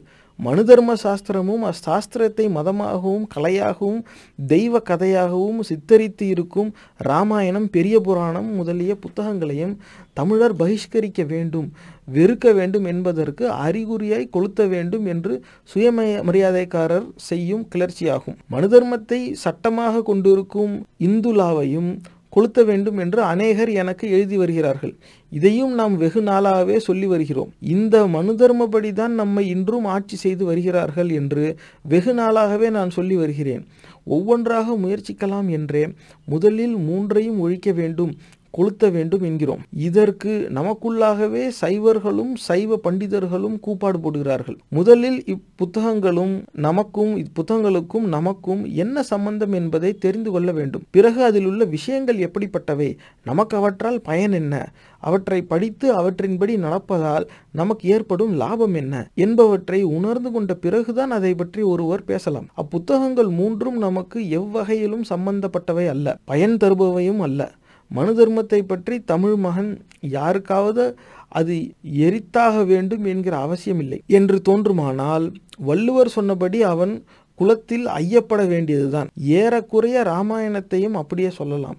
சிலர் கம்ப ராமாயணத்தை கலை என்ற சாக்கை சொல்லி எரிக்கக்கூடாது என்கிறார்கள் அதை ஒரு கலை என்று ராமாயணம் பாடிய கம்பரே ஒப்புக்கொள்ளவில்லை. வையம் என்னை இகழவும் மாசனுக்கு எய்தவும் இது இயம்புவது யாதனில் பொய்யில் கேள்வி புலமையினோர் புதல் தெய்வ புகழ் தெய்வமாய் கவிமாட்சி தெரிவிக்கவே என்பதால் வெள்ளையாக சொல்லுகிறார். இப்படி இருக்க இதை கலை என்பது எவ்வளவு மதியீனமாகும் மற்றும் பெரிய புராணத்திற்கும் மற்றும் பெரிய புராணத்தை பற்றியும் பலர் அதை ஒரு சரித்திரம் என்றும் வான சாஸ்திரம் பூகோள சாஸ்திரம் முதலிய அரிய விஷயங்களை சொல்லுகிறதென்றும் கொளுத்தத்தக்கதென்று என்று சொல்லுகிறார்கள். ராமாயணமும் புராணங்களும் ராமாயணம் சுந்தர புராணத்துக்கு போட்டியாக உண்டாக்கப்பட்ட நூலாகவும் பெரிய புராணம் பக்த விஜயம் பக்த லீலாமிருதம் ஆகிய புத்தகங்களுக்கு போட்டியாக செய்யப்பட்ட நூல் என்றும் நன்றாய் விளங்குகிறது. ராமாயணமும் கந்தபுராணமும் ஒரே தத்துவத்தை கொண்டிருக்கின்றன. ராமன் தேவர்கள் அரக்கர்களை அழிக்க வேண்டும் என்று மகாவிஷ்ணு அவதாரமாக வந்தவன் என்று சொல்லப்படுகிறது. கந்தனும் தேவர்கள் பரமசிவனை அசுரர்களை அழிக்க வேண்டும் என்று கேட்டுக்கொண்டு கேட்டுக்கொண்டபடியால் பரமசிவனின் மகனாக பிறந்ததாக சொல்லப்படுகிறது. ராமன் பெண் சாதியாகிய சீதையும் பிறப்பு வளர்ப்பு தெரியாதவள். கந்தன் பெண் சாதியாகிய வள்ளியும் பிறப்பு வளர்ப்பு தெரியாதவள். அவள் மலையில் கிடந்தவள். ராமன் பிறப்பும் ஆபாசமானதாகும். எப்படியெனில் யாக புரோகிதர்களுக்கு பிறந்தவன். கந்தன் பிறப்பு அதைவிட ஆபாசமானதாகும். சிவனின் இந்திரியம் பூமியில் விழுந்து பூமி தாங்க மாட்டாமல் தண்ணீருக்குள் விடப்பட்டு அதில் பிறந்தவன். இது விஸ்வாமித்திரர் சொன்னது. ராமாயணத்தில் ராட்சதர்கள் கொல்லப்பட கொல்லப்பட உற்பத்தியாகி கொண்டே கொல்லப்பட கொல்லப்பட உற்பத்தியாகி கொண்டே வருகிறார்கள். கந்தபுராணத்தில் அசுரர்கள் கொல்லப்பட கொல்லப்பட அவர்கள் தலைகள் முளைத்து கொண்டே வருகின்றன. இப்படி இன்னும் பல பொ- பொருத்தங்கள் இருக்கின்றன. அதுபோலவே சைவ பெரிய புராணத்திற்கும் வைணவ பக்தர்கள் புராணத்திற்கும் அதாவது பக்த லீலாமிர்தம் ஒன்றை பார்த்து ஒன்றை காப்பி அடித்தது போலவே ஒரு தத்துவத்தை வைத்து பல பக்தர்கள் கதை எழுதப்பட்டிருக்கிறது. சைவரில் திருநீலகண்டர் என்ற குயவர் இருந்தால் வைணவத்தில் கோரகும்பர் என்ற குயவர் இருந்திருக்கிறார். இரண்டு பேர் கதையும் ஒன்று போலவே அதாவது பெண் சாதிகளோடு கோபித்து கொண்டு பேசாதிருந்தார்கள் என்று இருவருக்கும் அவரவர்கள் கடவுள்களாகிய சிவனும் விஷ்ணுவும் அதே பே விஷ்ணுவும் வந்தே பேச வைத்தவன் என்றும் சொல்லப்படுகிறது. மற்றும் சைவரில் தீண்டாத வகுப்பு நந்தன் இருந்தால் வைணவரில் சொக்கா மாலா என்கிற தீண்டாதார் இருந்ததாக சொல்லப்படுகிறது. இருவர் கதையும் ஒரே மாதிரியாக அவரவர்கள் கடவுள்கள் முயற்சியால் கோவிலுக்கு அழைத்து போய் முக்தி கொடுக்கப்பட்டதாக சொல்லப்படுகிறது. கடவுளுக்காக திருடலாம் மோசம் செய்யலாம் என்பதற்கு அறிகுறியாக சைவரில் மாணிக்க வாசகர் இருந்தால் வைணவரில் திருமங்கையாழ்வார் என்று இருந்திருக்கிறார். இரண்டு பேரும் முறையே மோசம் செய்தும் திருடியும் கடவுள் பணி செய்ததாகவும் அதற்காக முக்தி கிடைத்ததாகவும் சொல்லப்படுகிறது. ஆபாசம் அறிவீனம் காட்டுமிராண்டித்தனம் என்பவற்றிலும் இரண்டு கடவுளர்களும் ஒருவருக்கொருவர் மகா புத்திசாலிகள் போலவே தங்கள் பக்தர்களை சோதித்ததாகவே கதைகளில் குறிப்பிடப்பட்டிருக்கின்றன. இவை இரண்டிலும் மலிந்து சிறப்பவை ராமாயணம் கடவுள் புராணமாகும் பெரிய புராணம் பக்தர்கள் புராணமாகும். இவை இரண்டினாலும் அவற்றில் உள்ள விஷயங்களிலிருந்து மக்கள் அறிந்த அனுபவத்தில் அறிந்து கொள்ளக்கூடிய காரியங்கள் எதுவும் இருப்பதாக சுலபத்தில் சொல்லிவிட முடியாது. ஒழுக்கக்கேடு விபசாரம் சுயமரியாதையற்ற தன்மை காட்டுமிராண்டித்தன்மை ஆகியவையே மலிந்து கிடக்கின்றன. இப்படிப்பட்டவற்றை தெய்வீக நூல்கள் என்றோ அருங்கலைகள் என்றோ கொண்டாடுவோமே ஆனால் நாம் இன்னும் எவ்வளவு அநாகரிக காட்டுமிராண்டி தன்மையில் வாழ்கிறோம் நிலையில் இருக்கிறோம் என்பது புலனாகவில்லையா என்று கேட்கிறேன். ஒரு பக்தன் மனைவியை கொடுக்கிறான் ஒரு பார்ப்பானுக்கு ஒரு பக்தன் முழங்கையில் சந்தனம் அரைக்கிறான் ஒரு கோவிலுக்கு மற்றொரு பக்தன் மகளின் தலைமயிரை அறுத்து கொடுக்கிறான். இப்படிப்பட்ட பக்தர்கள் கதையை ஜனங்கள் படிப்பதால் பார்ப்பனன் உயர்வானவன் அவன் கேட்டதை கொடுக்க வேண்டும் என்கிற எண்ணம் சாதாரண மக்களுக்கு பரவுமே அல்லாமல் வேறு என்ன நன்மை ஏற்படும்? இந்த புத்தகங்களை பரப்புவதற்காகவும் காப்பதற்காகவும் நம்முடைய பண்டிதர்கள் என்பவர்களும் தமிழ் அபிமானிகள் என்பவர்களும் ஆசைப்படுவார்களானால் இவர்களால் நாட்டுக்கோ மக்களுக்கோ நன்மை உண்டாகும் என்று எந்த மடையன்தான் எண்ணுவான்? ராமாயணத்தில் ஆரம்பம் முதல் கடைசி வரையில் ராமனுடைய எந்த காரியம் நீதியானது என்று சொல்ல முடியும். கதை கதையில்லாத நீதியை எடுத்து சொல்லி ராமனை கடவுளாக்க வேண்டும் என்று மே என்பதற்காக அல்லாமல் வேறு எதற்காக அது எழுதப்பட்டது என்றும் நூறுக்கு தொன்பு தொண்ணூற்றி ஒன்பது மக்களுக்கு அது எப்படி பயன்படுகிறது என்றும் யாராவது சொல்ல முடியுமா என்று கேட்கிறேன்.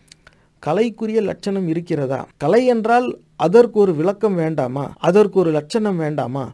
அருமையான கற்பனையின் மூலம் ஒருவன் ஒரு கவி எழுதி மற்றவனின் மனைவியை கேட்டால் பக்தர்கள் போல் மகிழ்ச்சி அடைய வேண்டியதுதானா? அல்லது அவனை உதைக்க வேண்டியதுதானா? இந்த சிறு விஷயம் தெரியாதவர்கள் தங்களை பண்டிதர்கள் என்றும் தமிழ் அபிமானிகள் என்றும் சொல்லிக்கொண்டால் நம்மால் மதிக்க முடியுமா?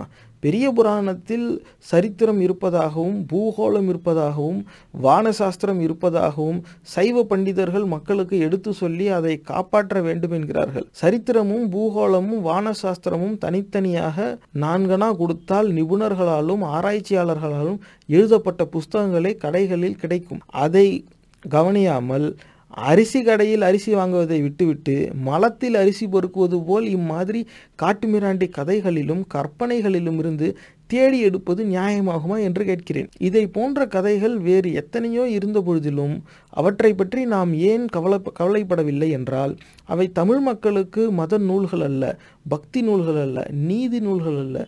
தமிழர்களை இழிவுபடுத்தி ஆரியர்களுக்கு அடிமையாக்கி காட்டுமிராண்டி தன்மைக்கு கொண்டு போவனவல்ல ஆதலினாலே தான் நாம் அவற்றை பற்றி கவலைப்படுவதில்லை. தமிழர்களின் இன்றுள்ள இப்படிப்பட்ட மதமும் கடவுள்களும் அவை சம்பந்தமான நூல்களும் ஒழிக்கப்பட்டால் ஒழிய தமிழன் தன்மானமுள்ள சமுதாயத்தினராக ஆக மாட்டான் என்கிற கல் போன்ற உறுதியா உறுதியினாலே உறுதினா உறுதியினாலேயே இக்காரியத்தால் நாங்கள் ஈடுபட்டு இருக்கிறோம் இதனால் எங்களுக்கு ஏற்படக்கூடிய கஷ்ட நஷ்டம் எவ்வளவு என்பதை பற்றி நாங்கள் ஆலோசித்து பார்த்துதான் துணிந்து இறங்கி இருக்கிறோம் எங்கள் முடிவு. எங்களில் எவ்வளவோ சுயநலத்தையும் மற்றும் நல்வாழ்வையும் அவசியப்பட்டால் சீவனையும் விலையாக கொடுத்துதான் இக்காரியத்தை சாதிக்க நாங்கள் கருதியிருக்கிறோமே ஒழிய மற்றவர்களைப் போல் மடையர்களின் ஆதரவை பெற்றுக்கொண்டு அதனால் நோகாமல் பக்தி பிரச்சாரம் செய்வதன் மூலம் பெருமை அடைந்து விடலாம் என்கிற கருத்தில் நாங்கள் இதில் இறங்கவில்லை. சுயமரியாதைக்காரர்களாக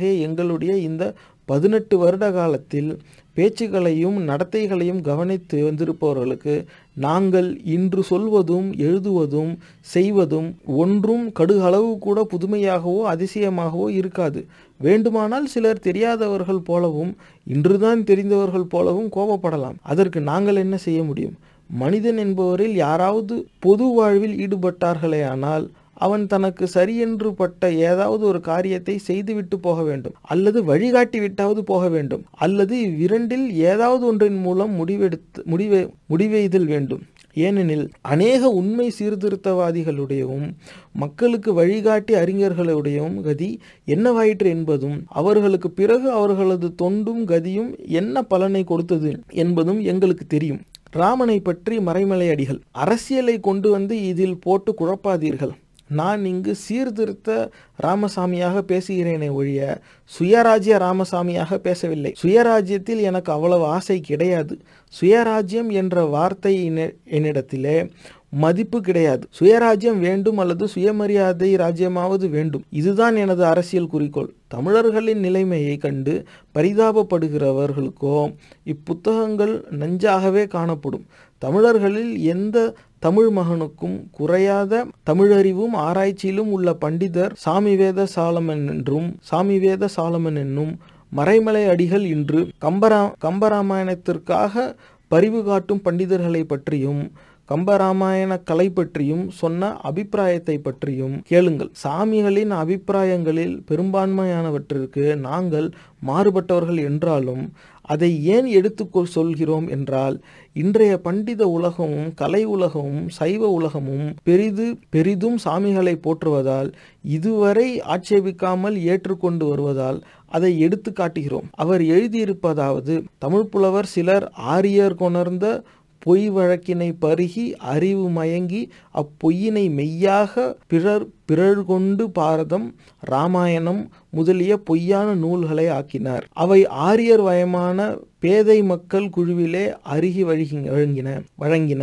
பெருந்தேவ பெருந்தேவனார் என்னும் தமிழ் புலவர் வடமொழியிலிருந்து பாரத கதையை தமிழில் மொழிபெயர்த்து இயற்றியும் அந்நூல் இங்கு வழங்காமலே அழிவுற்று போயிற்று. பாரத கதையினும் பொய்மை நிறைந்ததாய் இருத்தல் பற்றி வடமொழியில் உள்ள இராமாயண கதையை பண்டை ஆசிரியர் இடைக்கால ஆசிரியர் யாரும் தமிழ் மொழிபெயர்த்து செய்திலர். எண்ணூறு ஆண்டுக்கு ஆண்டுக்கு முன்னர் இருந்த கம்பரனும் புலவரால் பாடப்பட்ட ராமாயணம் வடமொழியில் உள்ள வால்மீகி இராமாயணத்தை பார்த்து செய்யப்பட்டதாயினும் அதனிலும் பார்க்க பொய்மை நிறைந்ததாய் பழைய தமிழாசிரியர் கைகொண்ட வழக்கிற்கு மாறுபட்டதாய் தோன்றியமையின் அக்கம்பருக்கும் பிற்பட் பிற பிற்பட்ட சிறந்த உரையாசிரியர்களாகவும் அக்கம்பருக்கும் பிற்பட்ட சிறந்த உரையாசிரியர்களாகவும் அது ஏற்றுக்கொள்ளப்படாமல் போயிற்று. இவ்வாறு கம்பர் நடவாத பொய் பொய்க்கதையாகிய இராமாயணத்தை தமிழில் மொழிபெயர்த்து செய் செய்தமையால் வடமொழி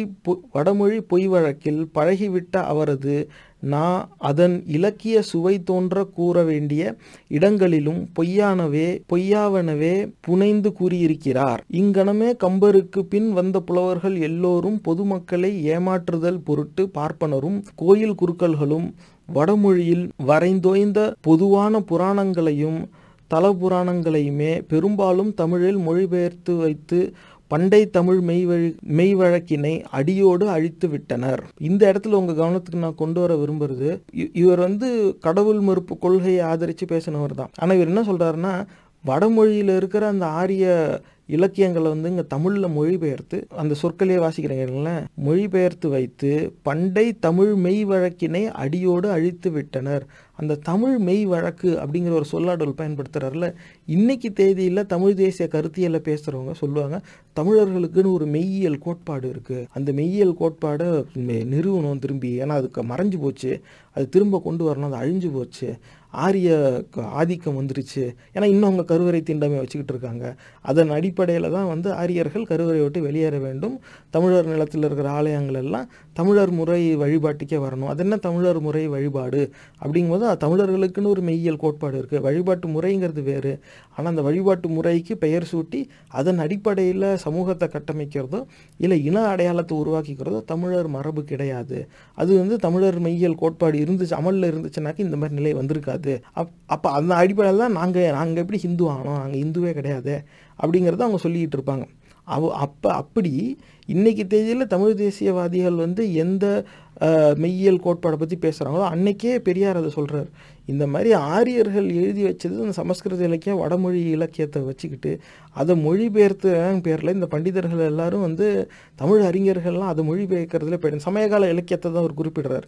அப்படி போனதில் தமிழ் மெய் வழக்கினை அடியோடு அழித்து விட்டனர் அப்படிங்கிறார். அப்போ தமிழர்கள் இனத்திற்குன்னு இருக்கிற மெய்யியல் கோட்பாடு அழிகிறது பெரியாருடைய பார்வையிலே தப்பாக இருந்திருக்கு. நீ எப்படி அது இல்லாததை நீ கும்பிட்டுட்டு தான் போகிற ஆனால் உனக்குன்னு ஒன்று இருந்துச்சு. அதை மாற்றி இன்னொரு கதையை உனக்கு கற்பித்து அதை கற்பித்தவன் உன்னை அடிமையாக்கி வச்சுருக்காண்டா வீழ்ச்சிக்கோடா அப்படின்னு தான் அவர் சொல்ல முயற்சி செஞ்சுருக்கார் அவர் சொன்ன அவ்வளோ விஷயத்துலேயும் இந்த ஒரு பகுதி மட்டும் நம்ம கவனத்தை விட்டு போயிடுச்சு. ஏன்னா அதுக்கப்புறம் வந்தவங்க பெரியாரை பற்றி பேச பெரியாரை பற்றியே இன்றைக்கி பேசுறதுக்கு ஆள் இல்லை. பெரியார் பேசுனதை பேசுறதுக்கு சுத்தமாக ஆள் இல்லை. அடுத்து மேலே வாசிப்போம். இப்பிற்கால மொழிபெயர்ப்பு நூல்களிலும் ஓரோரு இடங்களிலும் இலக்கிய சுவை காணப்படினும் முதலிலிருந்து முடிவு வரையில் அவற்றில் பொய்யானவையே தொடுக்கப்பட்டிருப்பதால் அவற்றின் பயிற்சி மக்களுக்கு மெய்யுணர்வையும் மெய்யறிவு விளக்கத்தையும் தராது. மறுபடியும் மறுபடியும் அதே சொல்கிறாரு பாருங்க. மெய்யுணர்வையும் மெய்யறிவு விளக்கத்தையும் தராது. இந்த மத நூல்கள் தராது அப்படிங்கிறார்.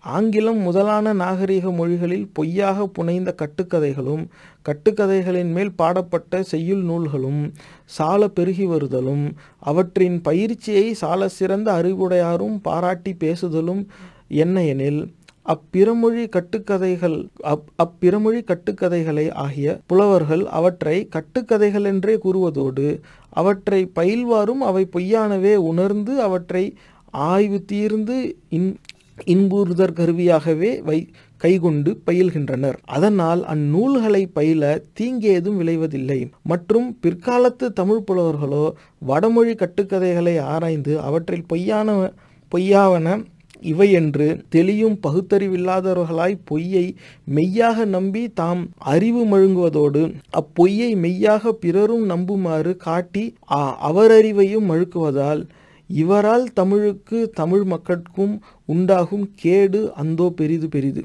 என்ன சொல்கிறேன்னா ஆங்கிலத்தில் இந்த மாதிரிலாம் நிறையா இருக்குது சாமி சம்மந்தமாக இலக்கியம்லாம் வச்சுருக்கிறாங்க. பயங்கரமாக எழுதி வச்சுருக்கிறாங்க. ஆனால் ஆங்கிலத்தில் இருக்கிற எல்லா அறிஞர்களும் வந்து இது உண்மை இப்படிலாம் இருந்துச்சு அப்படின்லாம் அவங்க நம்பலை.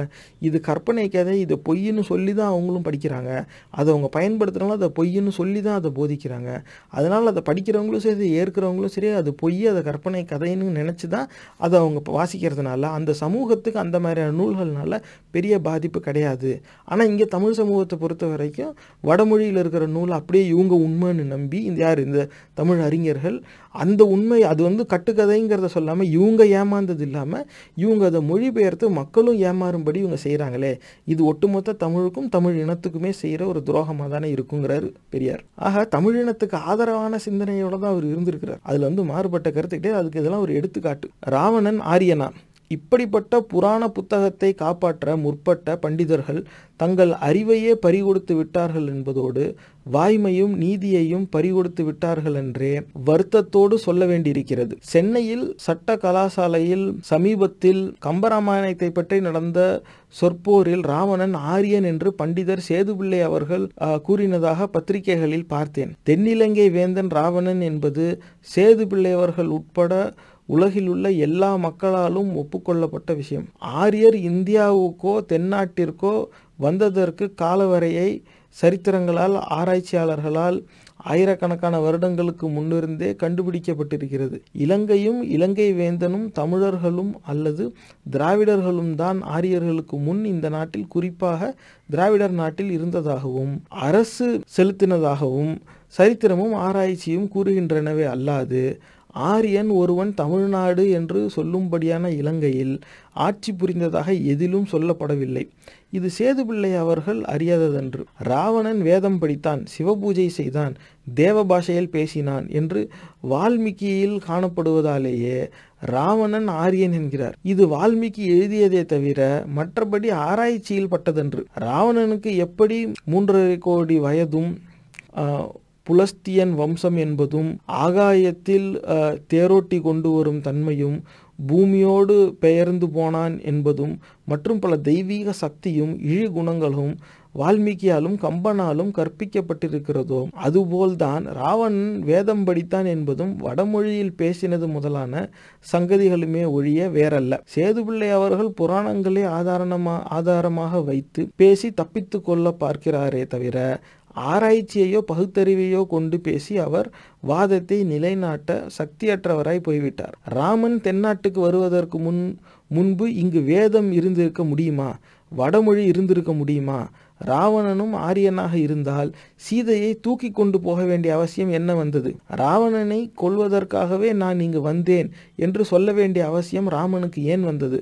இது போன்ற பல விஷயங்களை வைத்து பார்த்தால் ராவணனை ஆரியன் என்று சொல்லாமா சொல்லலாமா என்பதில் சுலபத்தில் விளங்கும். நம் தமிழ் பண்டிதர்கள் கொடிய எதிரிகளின் எதிரிகள் என்பதற்கு சேதுபிள்ளை போன்றவர்களின் நடத்தையும் பேச்சும் அறிவுமே போதுமானவையாகும். பண்டிதர்களை பற்றி நான் குறை கூறுகிறேன் என்று சொல்லப்படுமானால் பண்டிதர்களின் யோகதை இப்படி இருக்கும்போது அவர்கள் குற்றம் சொல்லப்படத்தக்கவர்களா போற்றப்படத்தக்கவர்களா என்று மக்கள் சிந்திக்க வேண்டியது அவசியமாகும். இதை போற்றுவதா? ராமன் ஆரியன் என்றும் ராமனது கதை ஆரிய கதை என்றும் ராமனை கடவுளாக்கவே அது எழுதப்பட்டது என்றும் தெரிந்த பிறகு ஆரியர்கள் எழுதியதை விட எத்தனையோ பங்கு அதிகமாக யோக்கியதை கொடுத்து எழுதப்பட்டிருக்கும் ஒரு விஷயத்தை அதாவது கம்பராமாயணம். ஆதரிப்பதும் போற்றுவதும் பரப்புவதும் பரப்புவதற்காக போலி காரணங்களை சொல்வதுமான தமிழ் மகன் யாராக இருந்தாலும் அவர்களை அறிவாளிகள் என்றோ மன உணர்ச்சியும் குலமேன்மையும் கொண்டவர்கள் என்றோ எப்படி சொல்ல முடியும்? தமிழருடைய எந்த நூலையாவது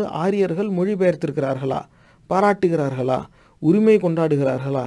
தமிழனுக்கு மாத்திரம் அப்படிப்பட்ட புத்தி இருக்குமானால் ஆரியர்கள் நம்மை இழிமக்கள் என்று சொல்கிறார்களே என்று எப்படி குறை கூற முடியும்?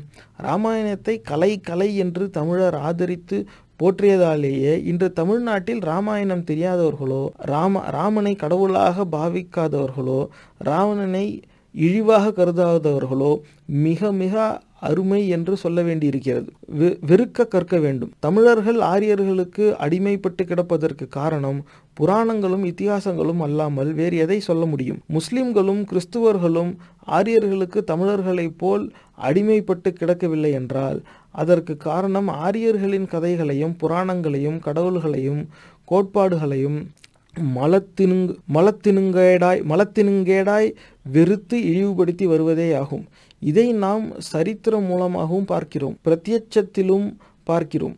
நாம் ஆரியரை ஆரியத்தை வெறுப்பவர்கள் போல வாயிலே பேசிக்கொள்கிறோமே தவிர காரியத்தில் ஆரியத்தை எவ்வளவு தூரம் பாராட்டி போற்றி காப்பாற்றுகிறோம் என்பதற்கு இந்த ராமாயண பெரிய புராண ஆதரிப்பே போதுமானதாகும் ராமாயணத்திற்காவது ஒரு அஸ்திவாரமும் சரித்திர சான்றும் சிறிதாவது உண்டு.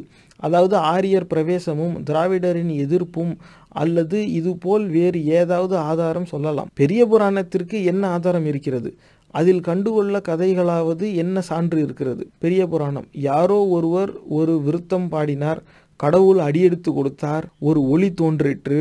கண்ணாடியில் தோன்றிய உருவம் வா என்றவுடன் வந்தது. மூன்று வயது குழந்தை பாடிற்று. ஏடு எதிர்த்து வந்தது. கல் மிதங்கிற்று. திருநீர் போட்டவுடன் காய்ச்சல் நீங்கிற்று. கதவு திறந்தது. நரி பரியாயிற்று. எலும்பு பெண்ணாயிற்று. முதலையுண்ட பாலகன் முதலை வாயிலிருந்து வளர்ந்து வெளியேயானான் என்பதான இவை போன்ற பல காரியங்களையே பெரிய புராணம் போற்றப்பட கா- காணப்படுகிறத பா- காணப்படுகிறதே அல்லாமல் வேறென்ன அந்தன் பெருமைக்கு ஆதாரம் இருக்கிறது? பெரிய புராணம் தொடக்கமே தில்லைவாழ் அந்தனருக்கு அதாவது கோயில் பூசை செய்யும் பார்ப்பனனுக்கு அடியேன் என்று தொடக்கப்படுகிறது. இதை வைத்துக்கொண்டு சைவ பண்டிதர்கள் அவன் கிடக்கிறான் குடிகாரன் எனக்கு ரெண்டு சொம்பு கொடு என்பது போல மற்ற புராணங்கள் எல்லாம் பொய் ஆரியர் பெருமைக்காக எழுதப்பட்டவை என்று சொல்லிவிட்டு பெரிய புராணம் மாத்திரம் பொய்யானது என்று சொன்னால் இவர்களுக்கு ஆரிய உணர்ச்சி இல்லை என்று எப்படி சொல்ல முடியும்? கிறிஸ்தவ மதத்தில் எவ்வளவு பகுத்தறிவு உணர்ச்சி இருந்தும் நல்ல நீதிகள் இருந்தும் ஓர் இரண்டு மூன்று விஷயங்கள் அறிவுக்கும் ஆராய்ச்சிக்கும் விஞ்ஞானத்திற்கும் பொருத்தம் இல்லாத இருப்பதால் அதாவது கன்னிப்பெண்கள் பிள்ளை பெற்றதும் அப்பம் வளர்ந்து வந்ததும் உயிர் தெழுந்ததும் அதாவது செத்து பிழைத்ததுமான இரண்டு மூன்று விஷயங்கள் இருப்பதனாலேயே அம்மதம் மேல்நாடுகளிலேயே எவ்வளவோ விவாதத்திற்கு வந்து நாளுக்கு நாள் எதிர்ப்பும் மதத்தை விடுகிற மக்களும் அதிகமாகி கொண்டு வருகிறார்கள். அப்படி இருக்க தொட்டதையெல்லாம் பகுத்தறிவுக்கு முரணாகவும் ஆராய்ச்சிக்கு நிற்காததாகவும் விஞ்ஞானத்திற்கு பொருத்தமில்லாததாகவும் உள்ளவர் உள்ளவற்றையே கடவுள் என்றும் மதம் என்றும் மகான்கள் என்றும் சொல்லிக்கொண்டே இருப்போமேயானால் எப்படி அவைகள் நிலைக்க முடியும்? பாமர மக்கள் இவைகளை நம்பிக்கொண்டும் சொல்லிக்கொள்ளும்படியான மக்கள் இப்படி சொல்லிக் கொள்வார்களே ஆனால் இதை எப்படி சகித்து கொண்டிருக்க முடியும்? ஆதலால் வாலிபர்களே இந்த புத்தகங்களின் பெருமைகள் ஒழியும் வரை நீங்கள் உறங்காதீர்கள். என்ன கஷ்டம் வந்தாலும் அவற்றை ஏற்க துணிவு கொண்டு இவற்றை ஒழிக்க முயலுங்கள். அப்படி செய்வீர்களானால் நீங்கள் தமிழ்நாட்டுக்கும் தமிழருக்கும் புத்துயிர் அளித்தவர்கள். இந்த ஒரு பகுதியை நான் திரும்பி படிக்கிறேன். ஆதலால் வாலிபர்களே இந்த புத்தகங்களை பெருமைகள் இந்த ஆதலால் வாலிபர்களே இந்த புத்தகங்களின் பெருமைகள் ஒழியும் வரை நீங்கள் உறங்காதீர்கள். என்ன கஷ்டம் வந்தாலும் அவற்றை ஏற்க துணிவு கொன்று இவற்றை ஒழிக்க முயலுங்கள். அப்படி செய்வீர்களானால் நீங்கள் தமிழ்நாட்டுக்கும் தமிழருக்கும் புத்துயிர் அளித்தவர்கள். சினிமா சாஸ்திரம் புராணம் இதிகாசம் என்பவற்றில் சிலவற்றை கொளுத்த வேண்டியது எப்படி அவசியமாகிறதோ அதுபோல் நமது நாட்டில் மற்றொரு காரியமும் ஒழிக்கப்பட வேண்டியது மிக அவசியமானது என கருதுகிறேன். அது என்னவெனில் சினிமா உலகில் நடக்கும் அட்டூழியங்களே ஆகும். சாஸ்திரமும் இத்திகாசமும் புராணமும் என்ன தத்துவங்களை கொண்டிருப்பதால் ஒழிக்கப்பட வேண்டியது என்று சொல்கிறோமோ அதே தத்துவங்கள் நடிப்பில் காட்டப்படுகின்றன என்பதாலேயே அவை ஒழிக்கப்பட வேண்டும் என்கிறோம். உலகில் பழைமை மாறி புதுமை தோன்றி வருவதை கேட்டும் பார்த்தும் வருகிறோம். ஆனால் நாட்டில் புதுமைகள் மறைக்கப்பட்டு தடுக்கப்பட்டும் பழமைகள் தோற்றுவிக்கப்பட்டும் வருகின்றன. என்பதற்கு இப்போதைய சினிமாக்கள் பெரிதும் அத்தாட்சியாகும் மூட நம்பிக்கைகளும் முட்டாள்தனமும் காட்டுமிராண்டித்தன்மையும் இல்லாத நாடகமோ சினிமாவோ மிகுதியும் தோன்றுவதில்லை. நடிப்பவர்களுக்கும் நடத்துபவர்கள் நடத்துவிப்பவர்களுக்கும் தங்களால் ஏற்படும் சினிமா மக்களுக்கு என்ன பயனை கொடுக்கும் என்றே கவலையே கிடையாது. வேசிக்கும் திருடனுக்கும் தங்கள் காரியத்தால் மக்களுக்கு என்ன பயன் ஏற்படும் என்கிற கவலை எப்படி இல்லையோ அதுபோல்தான் சினிமா நடிகர்களும் முதலாளிகளும் ஆகிவிட்டார்கள். மனித சமூகத்திற்கு கேடான அநேக காரியங்களில் இவர்களின் நடத்தையும் சேர்ந்ததாகவே இருக்கிறது. என்ன காரியத்தை செய்தாவது மனித சமுதாயத்திற்கு எப்படிப்பட்ட கேட்டை விளைவித்தாவது நம் பிழைத்தால் போதும் என்கிற எண்ணமுடையவர்களாகவே ஆகிவிட்டார்கள். இப்படிப்பட்ட இழிமக்கள் மற்ற நாடுகளில் மிகுதியும் அருகி போய்விட்டார்கள். நமது நாட்டிலோ புதியதாக முளைக்கிறார்கள். இதை ஒழிப்பதற்கு வாலிபர்கள் தாம் உதவி செய்வ செய்தாக வேண்டும். தமிழை காப்பதற்கு என்னும் பெயரால் பெண்ணும் ஆணுமாக ஆயிரத்தி ஐநூறு பேர்கள் சிறை சென்றதன் பயனாய் எப்படி இன்று பொதுமக்களுக்குள் தமிழிலேயே பாட வேண்டும்? எப்படிப்பட்ட பக்தியை கொண்டதனாலும் எங்களுக்கு கவலை இல்லை. தமிழ் பாட்டை தான் கேட்போம் என்கிற உணர்ச்சி வந்திருக்கிறதோ அதற்கு ஆதரவாக பெரிய செல்வான்கள் தொண்டாற்ற முன்வந்திருக்கிறார்களோ அதுபோலவே மற்றும் ஒரு ஆயிரத்தி ஐநூறு வாலிபர்களும் பெண்மணிகளும் சிறை செல்ல முன்வா முன்வருவார்களே ஆனால் இந்த மனமாற்ற கூத்தாடிகளையும் சுயமரியாதையற்ற முதலாளிகளையும் நல்வழிப்படுத்த வினாடியும் செல்லாது. வாயில் பேசிவிட்டால் போதுமா? சுயமரியாதைக்காரர்களாகிய நம் நம் முன் இருக்கும் வேலைகளில் இதுவும் ஒரு முக்கியமான வேலையாகும். மேல் நாடுகளில் கோயில்களையும் குருக்களையும் மத கொள்கையும் வெறுத்தும் இழித்தும் காட்டும் காட்சிகளையே சினிமாவாக நாடகமாக பெரிதும் நடத்துகிறார்கள். நம் நாட்டில் ஒதுக்கி தள்ள வேண்டியதும் இழிவுபடுத்த வேண்டியதுமான காரியங்கள் மதத்தின் பெயராலும் மத நூல்களின் பெயராலும் மடங்களின் பேராலும் மடாதிபதிகளின் பேராலும் அரசாங்க அதிகார அதிகாரத்தின் பெயராலும் நடப்பவை எவ்வளவோ இருக்கின்றன. அவற்றில் யார் கவலை செலுத்துகிறார்கள்? சமுதாயத்திற்கும் நாட்டிற்கும் உழைக்க வேண்டுமென்றால் வாயில் பேசிவிட்டால் போதுமா? அல்லது ராட்டினம் சுற்றினால் போதுமா? கதரை உடுத்தி கொண்டு போனால் போதுமா? பொது உடைமையை பேசினால் போதுமா? காரியத்தில் நீ என்ன செய்தாய்? வாழ்க்கையில் நீ எப்படி நடந்து கொள்கிறாய்? என்கின்ற பிரச்சனைகளுக்கு பதில் சொல்ல வேண்டாமா? பேச்சுக்கு மாத்திரம் மதிப்பு கொடுத்து காரியத்தை பற்றி கவனிக்காமல் இருந்ததாலேயே நாட்டில் யோக்கியத்தையும் உண்மையையும் ஒரு சிறிதும் இல்லாமல் வாய் பேச்சுக்காரரே இன்று தலைவர்களாகவும் பிரபலஸ்தர்களாகவும் தேசாபிமானிகளாகவும் போற்றப்படுகிறார்கள். இது நாட்டின் பொது மதிப்புக்கே இழிவான காரியமாகும் போற்றத்தக்க காரியம். ஆகையால் இன்றைய வாலிபர்கள் தங்களுக்கு மிக்க பொறுப்பு இருக்கிறதாக கருத வேண்டும். பெண்மணிகளும் மானம் ஈனம் என்பவற்றை கூட லட்சியம் செய்யாது முன்வர வேண்டும். ஒரு நாட்டின் மானத்தை காப்பாற்ற ஒரு சிலராவது மானம் இழந்தால் அதில் ஒன்றும் குற்றமில்லை. ஒரு மனிதன் ஒரு பெண் தன்னுடைய ஒரு ஜான் வயிற்றை காப்பாற்ற எவ்வளவு மானம் ஈனம் மற்று நடக்கிறார்கள்? சமுதாயத்திற்கும் நாட்டிற்கும் எவ்வளவு கேடு தரும்படியான காரியத்தை செய்கிறார்கள்? அவர்களெல்லாம் கொல்லப்பட்டு போய்விட்டார்களா? அவர்களுக்கெல்லாம் நாட்டில் செல்வாக்கற்று போய்விட்டதா? ஆகையால் மானத்தை லட்சியம் பண்ணாமல் பிறருக்கு நன்மையான காரியங்கள் என்று தோன்றுவதில் ஈடுபடுவது மிகவும் போற்றத்தக்க காரியமாகும். மானமா சமுதாயமா? சமுதாயத்திற்கு செய்ய வேண்டிய நற்காரியத்திற்காக ஒருவன் தன்மானத்தை லட்சியம் செய்வானேயானால் அக்காரியம் கெட்டுவிடும்.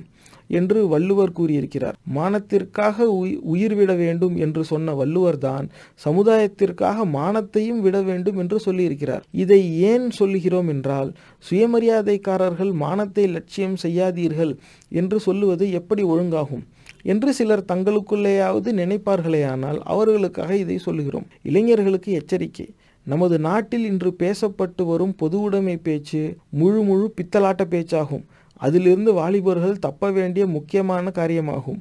பொது உடைமைக்காரர்கள் கண்களுக்கு ஜஸ்டிஸ் கட்சியும் அதன் தலைவர்களையும் அதில் உள்ள சில பணக்காரர்களையும் முஸ்லிம்களையும் குறை நடத்துவதுதான் அவர்களது கொள்கையாக இருக்கிறதே தவிர ஆத்மார்த்தம் என்னும் பித்தலாட்டமே உருவாகியிருக்கிற காந்தியாரை பற்றியோ பார்ப்பனரே வாழ வேண்டும் என்கிற ஆச்சாரியார் கூட்டத்தை பற்றியோ வர்ணாசிரமே வர்ணாசிரமமே ஆட்சி புரிய வேண்டும் என்கிற காங்கிரஸை பற்றியோ காட்டுமிராண்டி தன்மையை நினைவூட்டி கொண்டிருக்கும் கதரை பற்றியோ அவர்களுக்கு சிறிதும் கவலை இல்லை என்பதோடு முன் சொன்னவர்களுக்கு அடிமையாக இருந்து பிரச்சாரம் செய்து ஆதரித்தும் வருகிறார்கள்.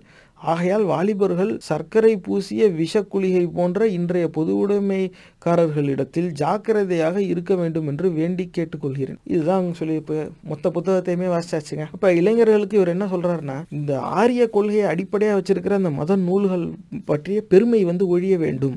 அந்த பெருமை ஒழிஞ்சிட்டாவே அந்த மத நூல்களை வந்து மக்கள் வந்து பழக்கத்துக்கு கொண்டு வர்றதை வந்து நிறுத்திடுவாங்க. மற்ற நாடுகள்லாம் அப்படி பேச ஆரம்பிச்சிட்டாங்க. அப்படி விமர்சனம்ங்கிறது வந்துருச்சு.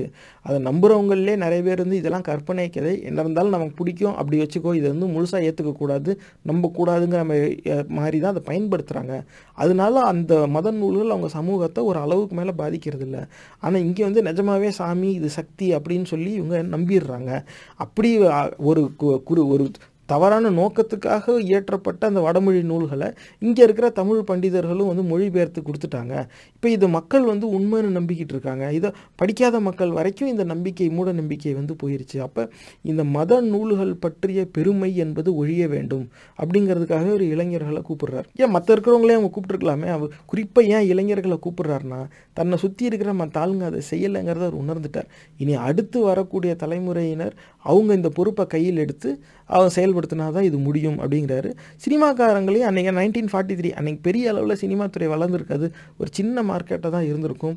கடைசி வரைக்கும் ஃபுல்லாக ராமாயண நாடகமே வந்து ஹரிச்சந்திர நாடகம் ராமாயண நாடகம் மகாபாரத நாடகம்னு இந்த மதம் சார்ந்த நூல்களை வச்சே தான் நாடகமும் இப்போ நடத்திக்கிட்டு இருந்தாங்க. இதே கூட்டம் தான் பின்னால் சினிமாவுக்கும் வந்துச்சு. அப்போது அதே மாதிரி எல்லாத்துலேயுமே பார்ப்பன பார்ப்பனியம் இருப்பாங்க. பார்ப்பனர்களும் தான் ஆதிக்கம் செலுத்துவாங்க. அப்போ அவங்க வந்து இதே சாமி சாஸ்திரங்கிறத வந்து படமாக எடுத்துக்கிட்டு இருக்காங்க. அதனால தான் அவர் சொல்கிறார் காசு வந்தால் போதுங்கிறதுக்காக சமூகம் எப்படி கேட்டாலும் பரவாயில்லங்கிற நிலையில் அவங்க போயிட்டாங்கன்னு. அந்த விமர்சனம் இன்னைக்கு தேதியிலையும் சினிமா மேலே பல பேர் வச்சுக்கிட்டு இருக்காங்க. ஆனால் என்னன்னாக்க அந்த பார்வை மாறலையே தவிர அதுக்கான அடிப்படை காரணங்கள் மாறி இருக்கு. அன்னைக்கு அந்த ஆரிய கொள்கையை பூத்துற மாதிரியே தான் அது மட்டுமே தான் சினிமாவை எடுத்திருக்காங்க. இன்றைக்கி வேறு மாதிரியான தவறான சிந்தனைகள் சினிமாவில் வந்திருக்குங்கிறதுனால அந்த மாதிரி அதே அந்த விமர்சனமான அப்படியே உயிர் பெற்றே இருக்கு பாருங்கள் அது வந்து மாறவே இல்லை. ஆனால் இருந்தாலும் அவர் சொல்கிறார் இதுக்கு வந்து அந்த சினிமாவை வந்து திருத்துறதுக்கு என்ன செய்யணும்னா இளைஞர்கள் நீங்கள் முயற்சி எடுத்து வரணும் அப்படிங்கிறாங்க. இப்போ வந்து வெற்றிமாறன் மா மாரி செல்வராஜ் இந்த மாதிரிலாம் பா. ரஞ்சித்து பல இயக்குனர்கள் வந்திருக்காங்க. டானாக்காரன் இயக்குனர் அவர் பெயர் எனக்கு தெரியல. இந்த மாதிரி நிறையா இயக்குனர்கள் இருக்கிறாங்க. இவங்க எல்லாரும் வந்து சமூகத்துக்கு தேவையான சிந்தனையை வந்து படத்தில் பூத்த ஆரம்பிச்சிட்டாங்க. ஆக இது மாதிரி இதுக்கு முன்னாடி இருந்த தலைமுறையினர்லையும் ஒரு சிலர் செஞ்சாங்க. ஆக சினிமா துறையில் இந்த மாதிரி சமூகத்துக்கு தேவையான சிந்தனையையும் பதிவு செய்யணும். அப்படிங்கிற எண்ணத்தோட இளைஞர்கள் உள்ளே வரணுங்கிறதுக்காக தான் பெரியார் அன்னைக்கு அதை கேட்குறாரு ஒரு மாஸ் மீடியா எப்படி எவால்வ் ஆகும்? சொசைட்டி மேலே அதோட இம்பாக்ட் எப்படி இருக்குங்கிறத இவர் அன்னைக்கே புரிஞ்சு வச்சிருக்கிறார். அதனால தான் இவர் வந்து இளைஞர்களை கூப்பிடுறாரு. அது எப்படி சொல்கிறாருன்னா மானமாக சமுதாயமாக தான் உனக்கு வந்து அவமானம் வந்தாலும் பரவாயில்ல சமுதாயத்துக்காக நீ ஒரு தொண்டு செய்ய போய் உனக்கு அவமானம் வந்தாலும் பரவாயில்ல அதை நீ சகிச்சுக்க அப்படிங்கிறார். அந்த அளவுக்கு அவர் வந்து கேட்குறாரு அத்தனை பேர்கிட்டையும். காரணம் என்னென்னா அவர் சுற்றி இருக்கவர் யாரும் அதை பெருசாக அதில் ஒரு நாட்டம் காட்டலை. இவர் வந்து பெரிய செல்வந்தர் இவர் தான் எல்லா பில்லையும் பே பண்ணுறார் அதனால் இவரை தலைமையாக கூப்பிட்டு வச்சா இவங்க கட்சிக்கு மரியாதை கொடுத்தா நாளைக்கு அவங்களுக்கு வசதியாக இருக்குங்கனால கூப்பிட்டு ஏதோ செய்கிறாங்க அதனால இவர் போகிற இடத்துலலாம் ஆனால் இவருடைய கொள்கை தன்னை சுற்றி இருக்கிறவங்க கேட்க மறுப்பாங்க. அவங்க அதை ஏற்றுக்க மாட்டாங்கன்னு தெரிஞ்சும் அந்த சிந்தனையை அவங்களோட கூட்டத்திலே போய் பேசுகிறாரு பாருங்க. அதுதான் தந்தை பெரியாருக்கு இந்த சமூகத்து மேலே எவ்வளோ அக்கறை இருந்துச்சு அப்படிங்கிறதுக்கு ஒரு பெரிய எடுத்துக்காட்டு. இவர் என்னெல்லாம் இது அந்த பெரிய புராணத்தை பற்றி அவர் எழுதியிருக்க இடத்துல என்னால் அதை வாசிக்கவே முடியல. ஆனால் அவ்வளோ நீட்டு நீட்டு சொல்ல அவர் எழுதியிருக்கிறாரு. அந்த இ- இத்தனைக்கும் இவர் வந்து பிஹெச்டி ஸ்காலர்லாம் கிடையாது. இருந்தால் அப்போ அவ்வளோ நூல்களையும் அவர் படித்து இந்த மாதிரியான சிந்தனையை மக்கள்கிட்ட கொண்டாந்து சேர்த்துருக்கிறார். இன்றைக்கி தேதியில் அந்த மாதிரி பேசுகிறதுக்கு ஆட்கள் இல்லை அது வரணும். ஆனால் யார் இருக்கா? வந்து கி- இந்த இந்த சாமி எங்கள் இனத்தை சார்ந்தவங்க இந்த சாமியில் இருக்கிறவங்க என் ஜாதியை சார்ந்தவங்க இப்படி சொல்கிறதுக்கு தான் அந்த ஆள் இருக்காங்களே தவிர மன்னர்கள்லேருந்து அப்படியே சாமி வரைக்கும் எல்லாத்தையும் தன்னோட ஜாதிய ஆளாக தான் காமிச்சிக்கிறதுல எல்லாருக்கும் இன்றைக்கி நாட்டம் இருக்குது. இந்த மாதிரி பகுத்தறிவு சிந்தனையை பேசுகிறதுக்கே இன்றைக்கி வந்து ஆள் இல்லாமல் போயிடுச்சு. இதில் அந்த மெய்யியல் கோட்பாடை பற்றி இவர் சொல்லியிருக்கிறார். வடமொழி சா- சாமி சாஸ்திரம் சார்ந்த நூல்களை வடமொழி நூல்களை நீ மொழிபெயர்க்க போய் இங்கே தமிழர்களுடைய மெய்யியல் கோட்பாடு போயிடுச்சுங்கிறார். இன்றைக்கு தேதியில் தமிழ் தேசியவாதிகள் அதை சொல்லிக்கிட்டு இருக்காங்க. ஆக தமிழ் தேசியவாதிகள் சொல்கிறதா இருந்தாலும் சரி அன்னைக்கு தேதியில் தந்தை பெரியார் சொன்னதாக இருந்தாலும் சரி சமூகத்துக்கு தேவையானது சமூகத்துக்கு நல்லதுன்னு சொல்லி எதை சொல்கிறாங்களோ அது யார் எப்போ சொன்னாலும் அது ஒன்றா தான் இருக்கும். அதில் மாறுபட்ட கருத்து கிடையாது. ஆக இதுலேருந்து நம்ம என்ன புரிஞ்சுக்க வேண்டியது இருக்குது அதுவும் குறிப்பாக வருங்கால தலைவர்கள்னா ஆளை பிடிக்காதுங்கிறதுக்காக அவங்ககிட்ட இருந்து வர அத்தனை ஐடியாவையும் மறுத்துறாதீங்க அந்த ஐடியா பிடிக்காதுங்கிறதுக்காக அந்த ஆளை மொத்தமாகவும் வெறுத்துறாதீங்க. ஒருவர்கிட்ட இருந்து நல்ல சிந்தனையும் வரலாம் கெட்ட சிந்தனையும் வரலாம். ஆனால் எந்த சிந்தனை சமூகத்துக்கு தேவையானதுங்கிறது வருங்கால தலைவர்கள் நீங்கள் முடிவெடுத்து அதை மட்டும் தனியாக எடுத்து அதை பயன்படுத்தணும். அந்த பொறுப்பு உங்களுடையது. அதுக்காக தான் இந்த புத்தகத்தை நம்ம வாசித்து காமிச்சது. ஆக இளைஞர்களுக்கு அவர் வந்து இன்னொரு எச்சரிக்கையும் அன்னைக்கு தேதியிலையும் அந்த பொது உடைமைக்காரர்கள்லாம் கம்யூனிஸ்ட் கட்சி தான் சொல்கிறார் இவங்க வந்து ஏன்னா பொது உடைமைக்காரர்கள் ஜாதிங்கிறதே ரெண்டு தான். ஒன்று ஏழை இன்னொன்று பணக்காரன் அப்படின்னு சொல்லி அவங்க வந்து அந்த ஜாதி அந்த வர்ணாசிரம கட்டமைப்பை விமர்சிக்கிறதே த தவிர்ப்பாங்க. காரணம் என்னென்னா அன்னைக்கு தேதியிலேயே கம்யூனிஸ்ட் பார்ட்டிக்குள்ளே எல்லா பேனர்ஜி சாட்டர்ஜியும் எல்லாரும் உள்ளே போயிட்டாங்க. பார்ப்பனர்களே உள்ளே போய் அவர்களே எல்லா உச்ச பதவிகள்லையும் இருந்துக்கிட்டு அந்த பார்ப்பனியத்தை விமர்சிக்கிறதுலேருந்து அந்த மொத்த கூட்டத்தையும் வேறு திசையில் வழி நடத்தி விட்டுட்டாங்க. அவங்க வந்து அதுக்கு மேலே இருக்க சீனியர் என்ன சொல்கிறாங்களோ அதையே கேட்டு போனவங்க. ஜாதியை பற்றியே பேசாத ஏழை பணக்காரன் இது மட்டும்தான். அடித்தட்டு மக்களுக்காக தான் நம்ம பேசணும். அப்படிமா ஏன் அந்த மக்கள் அடித்தட்டு மக்கள் ஆனாங்க? அப்படின்னாக்க இந்த ஜாதி மதம் வந்து அதுக்கு காரணம். அதுக்குள்ள அவன் போகவே மாட்டான். ஆனால் அடித்தட்டு மக்களுக்காக தான் பேசணும். அப்படிமா அந்த ஜாதி வேற்றுமையை வந்து நேரடியாக விமர்சிக்க இன்னைக்கு தேதியிலையும் அந்த கம்யூனிஸ்ட் குரூப்பை சார்ந்தவங்க தயங்குறாங்க. ஒரு சிலர் மட்டும்தான் வெளிப்படையாக பேசுவாங்க. அது அவங்களுக்குலாம் பெரிய வாய்ஸ் இருக்காது. அவங்க பாட்டுக்கு அவங்களோட ஃபேஸ்புக் பேஜில் ஏதாவது ஒரு ஸ்டேட்டஸ் போட்டுக்கிட்டு போய்கிட்டு இருக்க வேண்டியதான் அது நம்ம கண்ணில் பட்டா உண்டு. இதுதான் ஒன்று ஆனால் இவர் அன்னைக்கு தேதியிலேயே பெரியார் இருந்து சொல்கிறார் இவங்க வந்து பார்ப்பனர்களோ ஆரியர்களையோ அந்த ஆரிய கொள்கையவோ இவங்க விமர்சிக்க மாட்டேங்கிறாங்க. அதை விமர்சனம் செய்கிறவங்களோ அப்படி விமர்சனம் செய்யாத நீ பொது உடைமை சிந்தனைக்கு வான்னு சொல்லி கூட்டிகிட்டு போயிடுறாங்க. அப்போ இந்த சமூக தொண்டு செய்கிறதுக்கு ஆள் இல்லை. அப்போ நல்லது செய்கிறதுக்கு ஆள் இல்லை. நல்லது செய்கிறதுக்கு முன் வந்தாலும் அவங்கள மடைமாற்றி வேறு இடத்துக்கு கூட்டிகிட்டு போகிறதுக்கான முயற்சி அன்னைக்கு தேதியிலையும் நடந்துக்கிட்டு இருந்திருக்கு அப்படிங்கிறத சொல்கிறாரு ஆனால் அன்னைக்கு தேதியில் நடந்தது தானே பாப்பா. இதில் இடையிடையில காங்கிரஸை பற்றியும் ஒரு சொல்கிறார் அதாவது வர்ணாசிரம ஆட்சி புரிய வேண்டும் என்கிற காங்கிரஸை பற்றியோ அப்படிங்கிற சொல்லாடல் பயன்படுத்துகிறார் இந்த பொது உடைமைவாதிகள் வந்து யாரை விமர்சிக்க தவறுறாங்க அப்படின்னு சொல்ல வந்து அப்போ இதிலிருந்து புரிஞ்சுக்கலாம். அன்னைக்கு தேதியிலையும் பர்செப்ஷன் ஃபேக்ட்டுங்கிறது வேறு இப்போ அன்னைக்கு தேதியில் இந்த சமூக தொண்டு செஞ்ச தலைவர்கள் பொது வழியில் பேசும்போது காங்கிரஸை வந்து எப்படி அவங்க புரிஞ்சு வச்சுருக்காங்க பாருங்கள் வர்ணாசிரமத்தின் அடிப்படையில் தான் ஆட்சி செய்யணும் அப்படிங்கிற கொள்கையுடைய கட்சி தான் காங்கிரஸ். அதனால இன்னைக்கு தேதியிலேயே அவங்க வெப்சைட்டில் கூட பாலிசி ஃபிலாசபின்னு எந்த டேபு பேஜும் இல்லை. சொல்லவே மாட்டாங்க. அவங்களுக்கு சார்பாக ட்விட்டர் ஸ்பேஸில் வந்து பேசுகிறவங்க கூட பெருமாள் படுத்த மேனிக்கு ஃபோட்டோ போட்டு வச்சு தான் பேசுவாங்க. இப்படியே சொல்கிறாங்க எங்கள் தலைவர்கள் ஜாதி மதத்தை பற்றி பேசவே மாட்டாங்கிறாங்க இன்றைக்கு தேதியில் அந்த ரெண்டு அடிப்படையில் தான் மக்கள் செத்துக்கிட்டு இருக்காங்க. அதை பற்றியே நீ பேச மாட்டேன்னா ஒன்றோட விட பெரிய எதிரி இந்த நாட்டுக்கு வேறு யாருமே கிடையாது. அதனால் இந்த மதவெறி கூட்டம் தான் தொடர்ந்து ஆட்சியில் இருக்குங்கிற நிலை வந்துருச்சு. இப்படியே போச்சுனாக்கா நாடு உள்நாட்டு போகிறதான் தான் போய் சந்திக்கும். ஏன்னா எதிர்வினையாற்ற ஒரு புதிய தலைமை தேவை. அந்த புதிய தலைமை வருங்கால தலைவர்கள் இந்த நிகழ்ச்சியை பார்த்துக்கிட்டு இருக்க கேட்டுக்கிட்டு இருக்க உங்கள்லேருந்து வரணும். வருவீங்கங்கிற நம்பிக்கை எனக்கு இருக்குது அதுக்காக தான் ஆனால் அப்படி நீங்கள் வரும்பொழுது உங்களுக்கான ஒரு விழிப்புணர்வு தேவைப்படுது. அதுக்கு தான் இந்த புத்தகத்தை வாசிக்கிறோம். ஆக நீங்கள் வந்து திராவிட கொள்கையை நீங்கள் ஏற்க வேண்டாம். தமிழர் நிலத்தில் தமிழர்களின் உரிமைக்கே வந்து முன்னுரிமை கொடுத்தாகணும். இன்னைக்கு கால சூழல் அதுதான். மாறுபட்ட கருத்தல்ல ஆனால் திராவிடர் கழகம்னு இயக்கம் வச்சு திராவிட கொள்கைன்னு ஒன்று கற்பித்து அது மூலமாக சமூக தொண்டு செய்த பெரியார் பேச்சிலேயே இன்னைக்கு தேதியில் தமிழ் தேசியவாதிகள் பேசுகிறது இடம்பெற்று இருக்குது அப்படிங்கிறத உங்கள் கவனத்துக்கு கொண்டு வர்றதுக்காக தான் இந்த புத்தகத்தை வாசிக்கிறோம். இதே மாதிரி இன்னும் நிறைய சிந்தனைகள் இருக்குது. அது நம்ம வருங்காலத்தில் பேசுவோம். ஏன்னா பெரியார் பேசிய தமிழ் தேசியம் என்ன அப்படிங்கிற ஒரு கேள்வியும் இருக்குது அதற்கான பதிலும் பெரியாருடைய எழுத்திலேயே இருக்குது பார்ப்போம். ஆனால் இந்த இல்லாத சாமியை நம்பி ஏமாந்து போகிற மூடர்களாக சமூகம் மாறிடுச்சு. அதிலேருந்து இந்த சமூகம் வெளியே வந்தால் தான் வாழ்வு அப்படிங்கிறத தான் அவர் திரும்ப திரும்ப சொல்கிறார் அந்த முன்னெடுப்புக்கு இளைஞர்களை கூப்பிட்டுருக்கார். இன்னைக்கு தேதியில் எத்தனை பேர் அதுக்கு வருவாங்க? ப்ரோ அது வேண்டாம் ப்ரோ அந்த பார்ட் மட்டும் வேண்டாம் ப்ரோ அந்த ஜாதி கேஸ்ட் ரிலீஜன் மட்டும் வேண்டாம் ப்ரோ வேறு ஏதாவது பேசலாம் ப்ரோ இந்த நிலையில் ஒட்டுமொத்தமாக போயிடுறாங்க. ஒரு கூட்டத்தில் யூடியூப்பில் பார்க்கும்போது அப்படி தான் தொழில் திருமாவளவன் அவர்களை பேட்டி எடுக்கிறாங்க. அப்போ பொதுமக்கள்கிட்ட மைக் கொடுத்து கேள்வி கேளுங்கன்னா ஒரு பையன் எந்திரிச்சு உங்களுக்கு பிடிச்ச சாப்பாடு என்னங்கிறான். அவனுக்கு வந்து கேள்வி கேட்க தெரியலன்னெலாம் கிடையாது. ஆனால் நியூட்ரலாக இருக்கணும் நியூட்ரலாக இருக்கணும் நியூட்ரலாக இருக்கணும். No comments no comments no comments இந்த பக்கமும் இல்லை அந்த பக்கமும் இல்லை. நான் எந்த பக்கமும் இல்லைப்பா. இதை சொல்கிறதையே ஒரு பெருமையாக்குறாம இதுதான் பார்ப்பனியத்தின் வெற்றிக்கு அடையாளம். ஒரு ஒரு ஒரு ஒரு தனி மனிதர் வந்து எந்திரிச்சு இந்த தன் கண் முன்னாடி நடக்கிற சமூக அவலத்தை அவலம்னு சொல்ல தயங்காமல் அதெல்லாம் அப்படிதான் நடந்துட்டு தான் இருக்கும். என்னைக்கு தான் நடக்கல? அப்படின்னு மழுக்கடிக்கிறான்னா தனக்கு நடக்கிற கெட்டதையே தானே சொல்ல தயங்குற அளவுக்கு அவனை மழுங்கடிக்க வச்சது இந்த பார்ப்பனியம். அப்போ அதை வந்து முற்றிலுமா நம்ம அழிச்சாகணும் இன்னைக்கு தேதியில் அதோட கை ஓங்கி இருக்கு இன்னும் பல ஆண்டுகளுக்கு அதோட கை ஓங்கி தான் இருக்கும். காரணம் என்னென்னா ஆரிய கொள்கையை ஏற்றுக்கிறவங்க தான் ஆட்சியில் இருக்கிறாங்க. அதனால் குறைஞ்சது பதினைந்து இருபது ஆண்டுகள் ஆகும். மக்களுக்கு வந்து அந்த விழிப்புணர்வு வர்றதுக்கே ஓ ஆரிய கொள்கைக்கு தான் இப்போ நம்ம அடிமை ஆயிருக்கோமா? அப்படி ஏன்னா எல்லாருக்கும் தனக்குன்னு பக்கத்துலேயே ஒரு எதிரி ஒருத்தவங்களை சித்தரித்து கற்பிக்கும் அந்த ஆரிய கொள்கை. அப்போதைக்கு தனக்கு எதிரியாக தெரிகிறவன் என்ன ஆகிறான்? அப்படின்னு தான் பா பாமகவை பொறுத்த வரைக்கும் திருமாவளவன் எப்போ சாவாருங்கிறதுலேயே மட்டும்தான் அவங்களுக்கு கவனமாக இருக்கும். திருமாவளவன் செத்துட்டா போதும். செத்தாண்டா அவன்.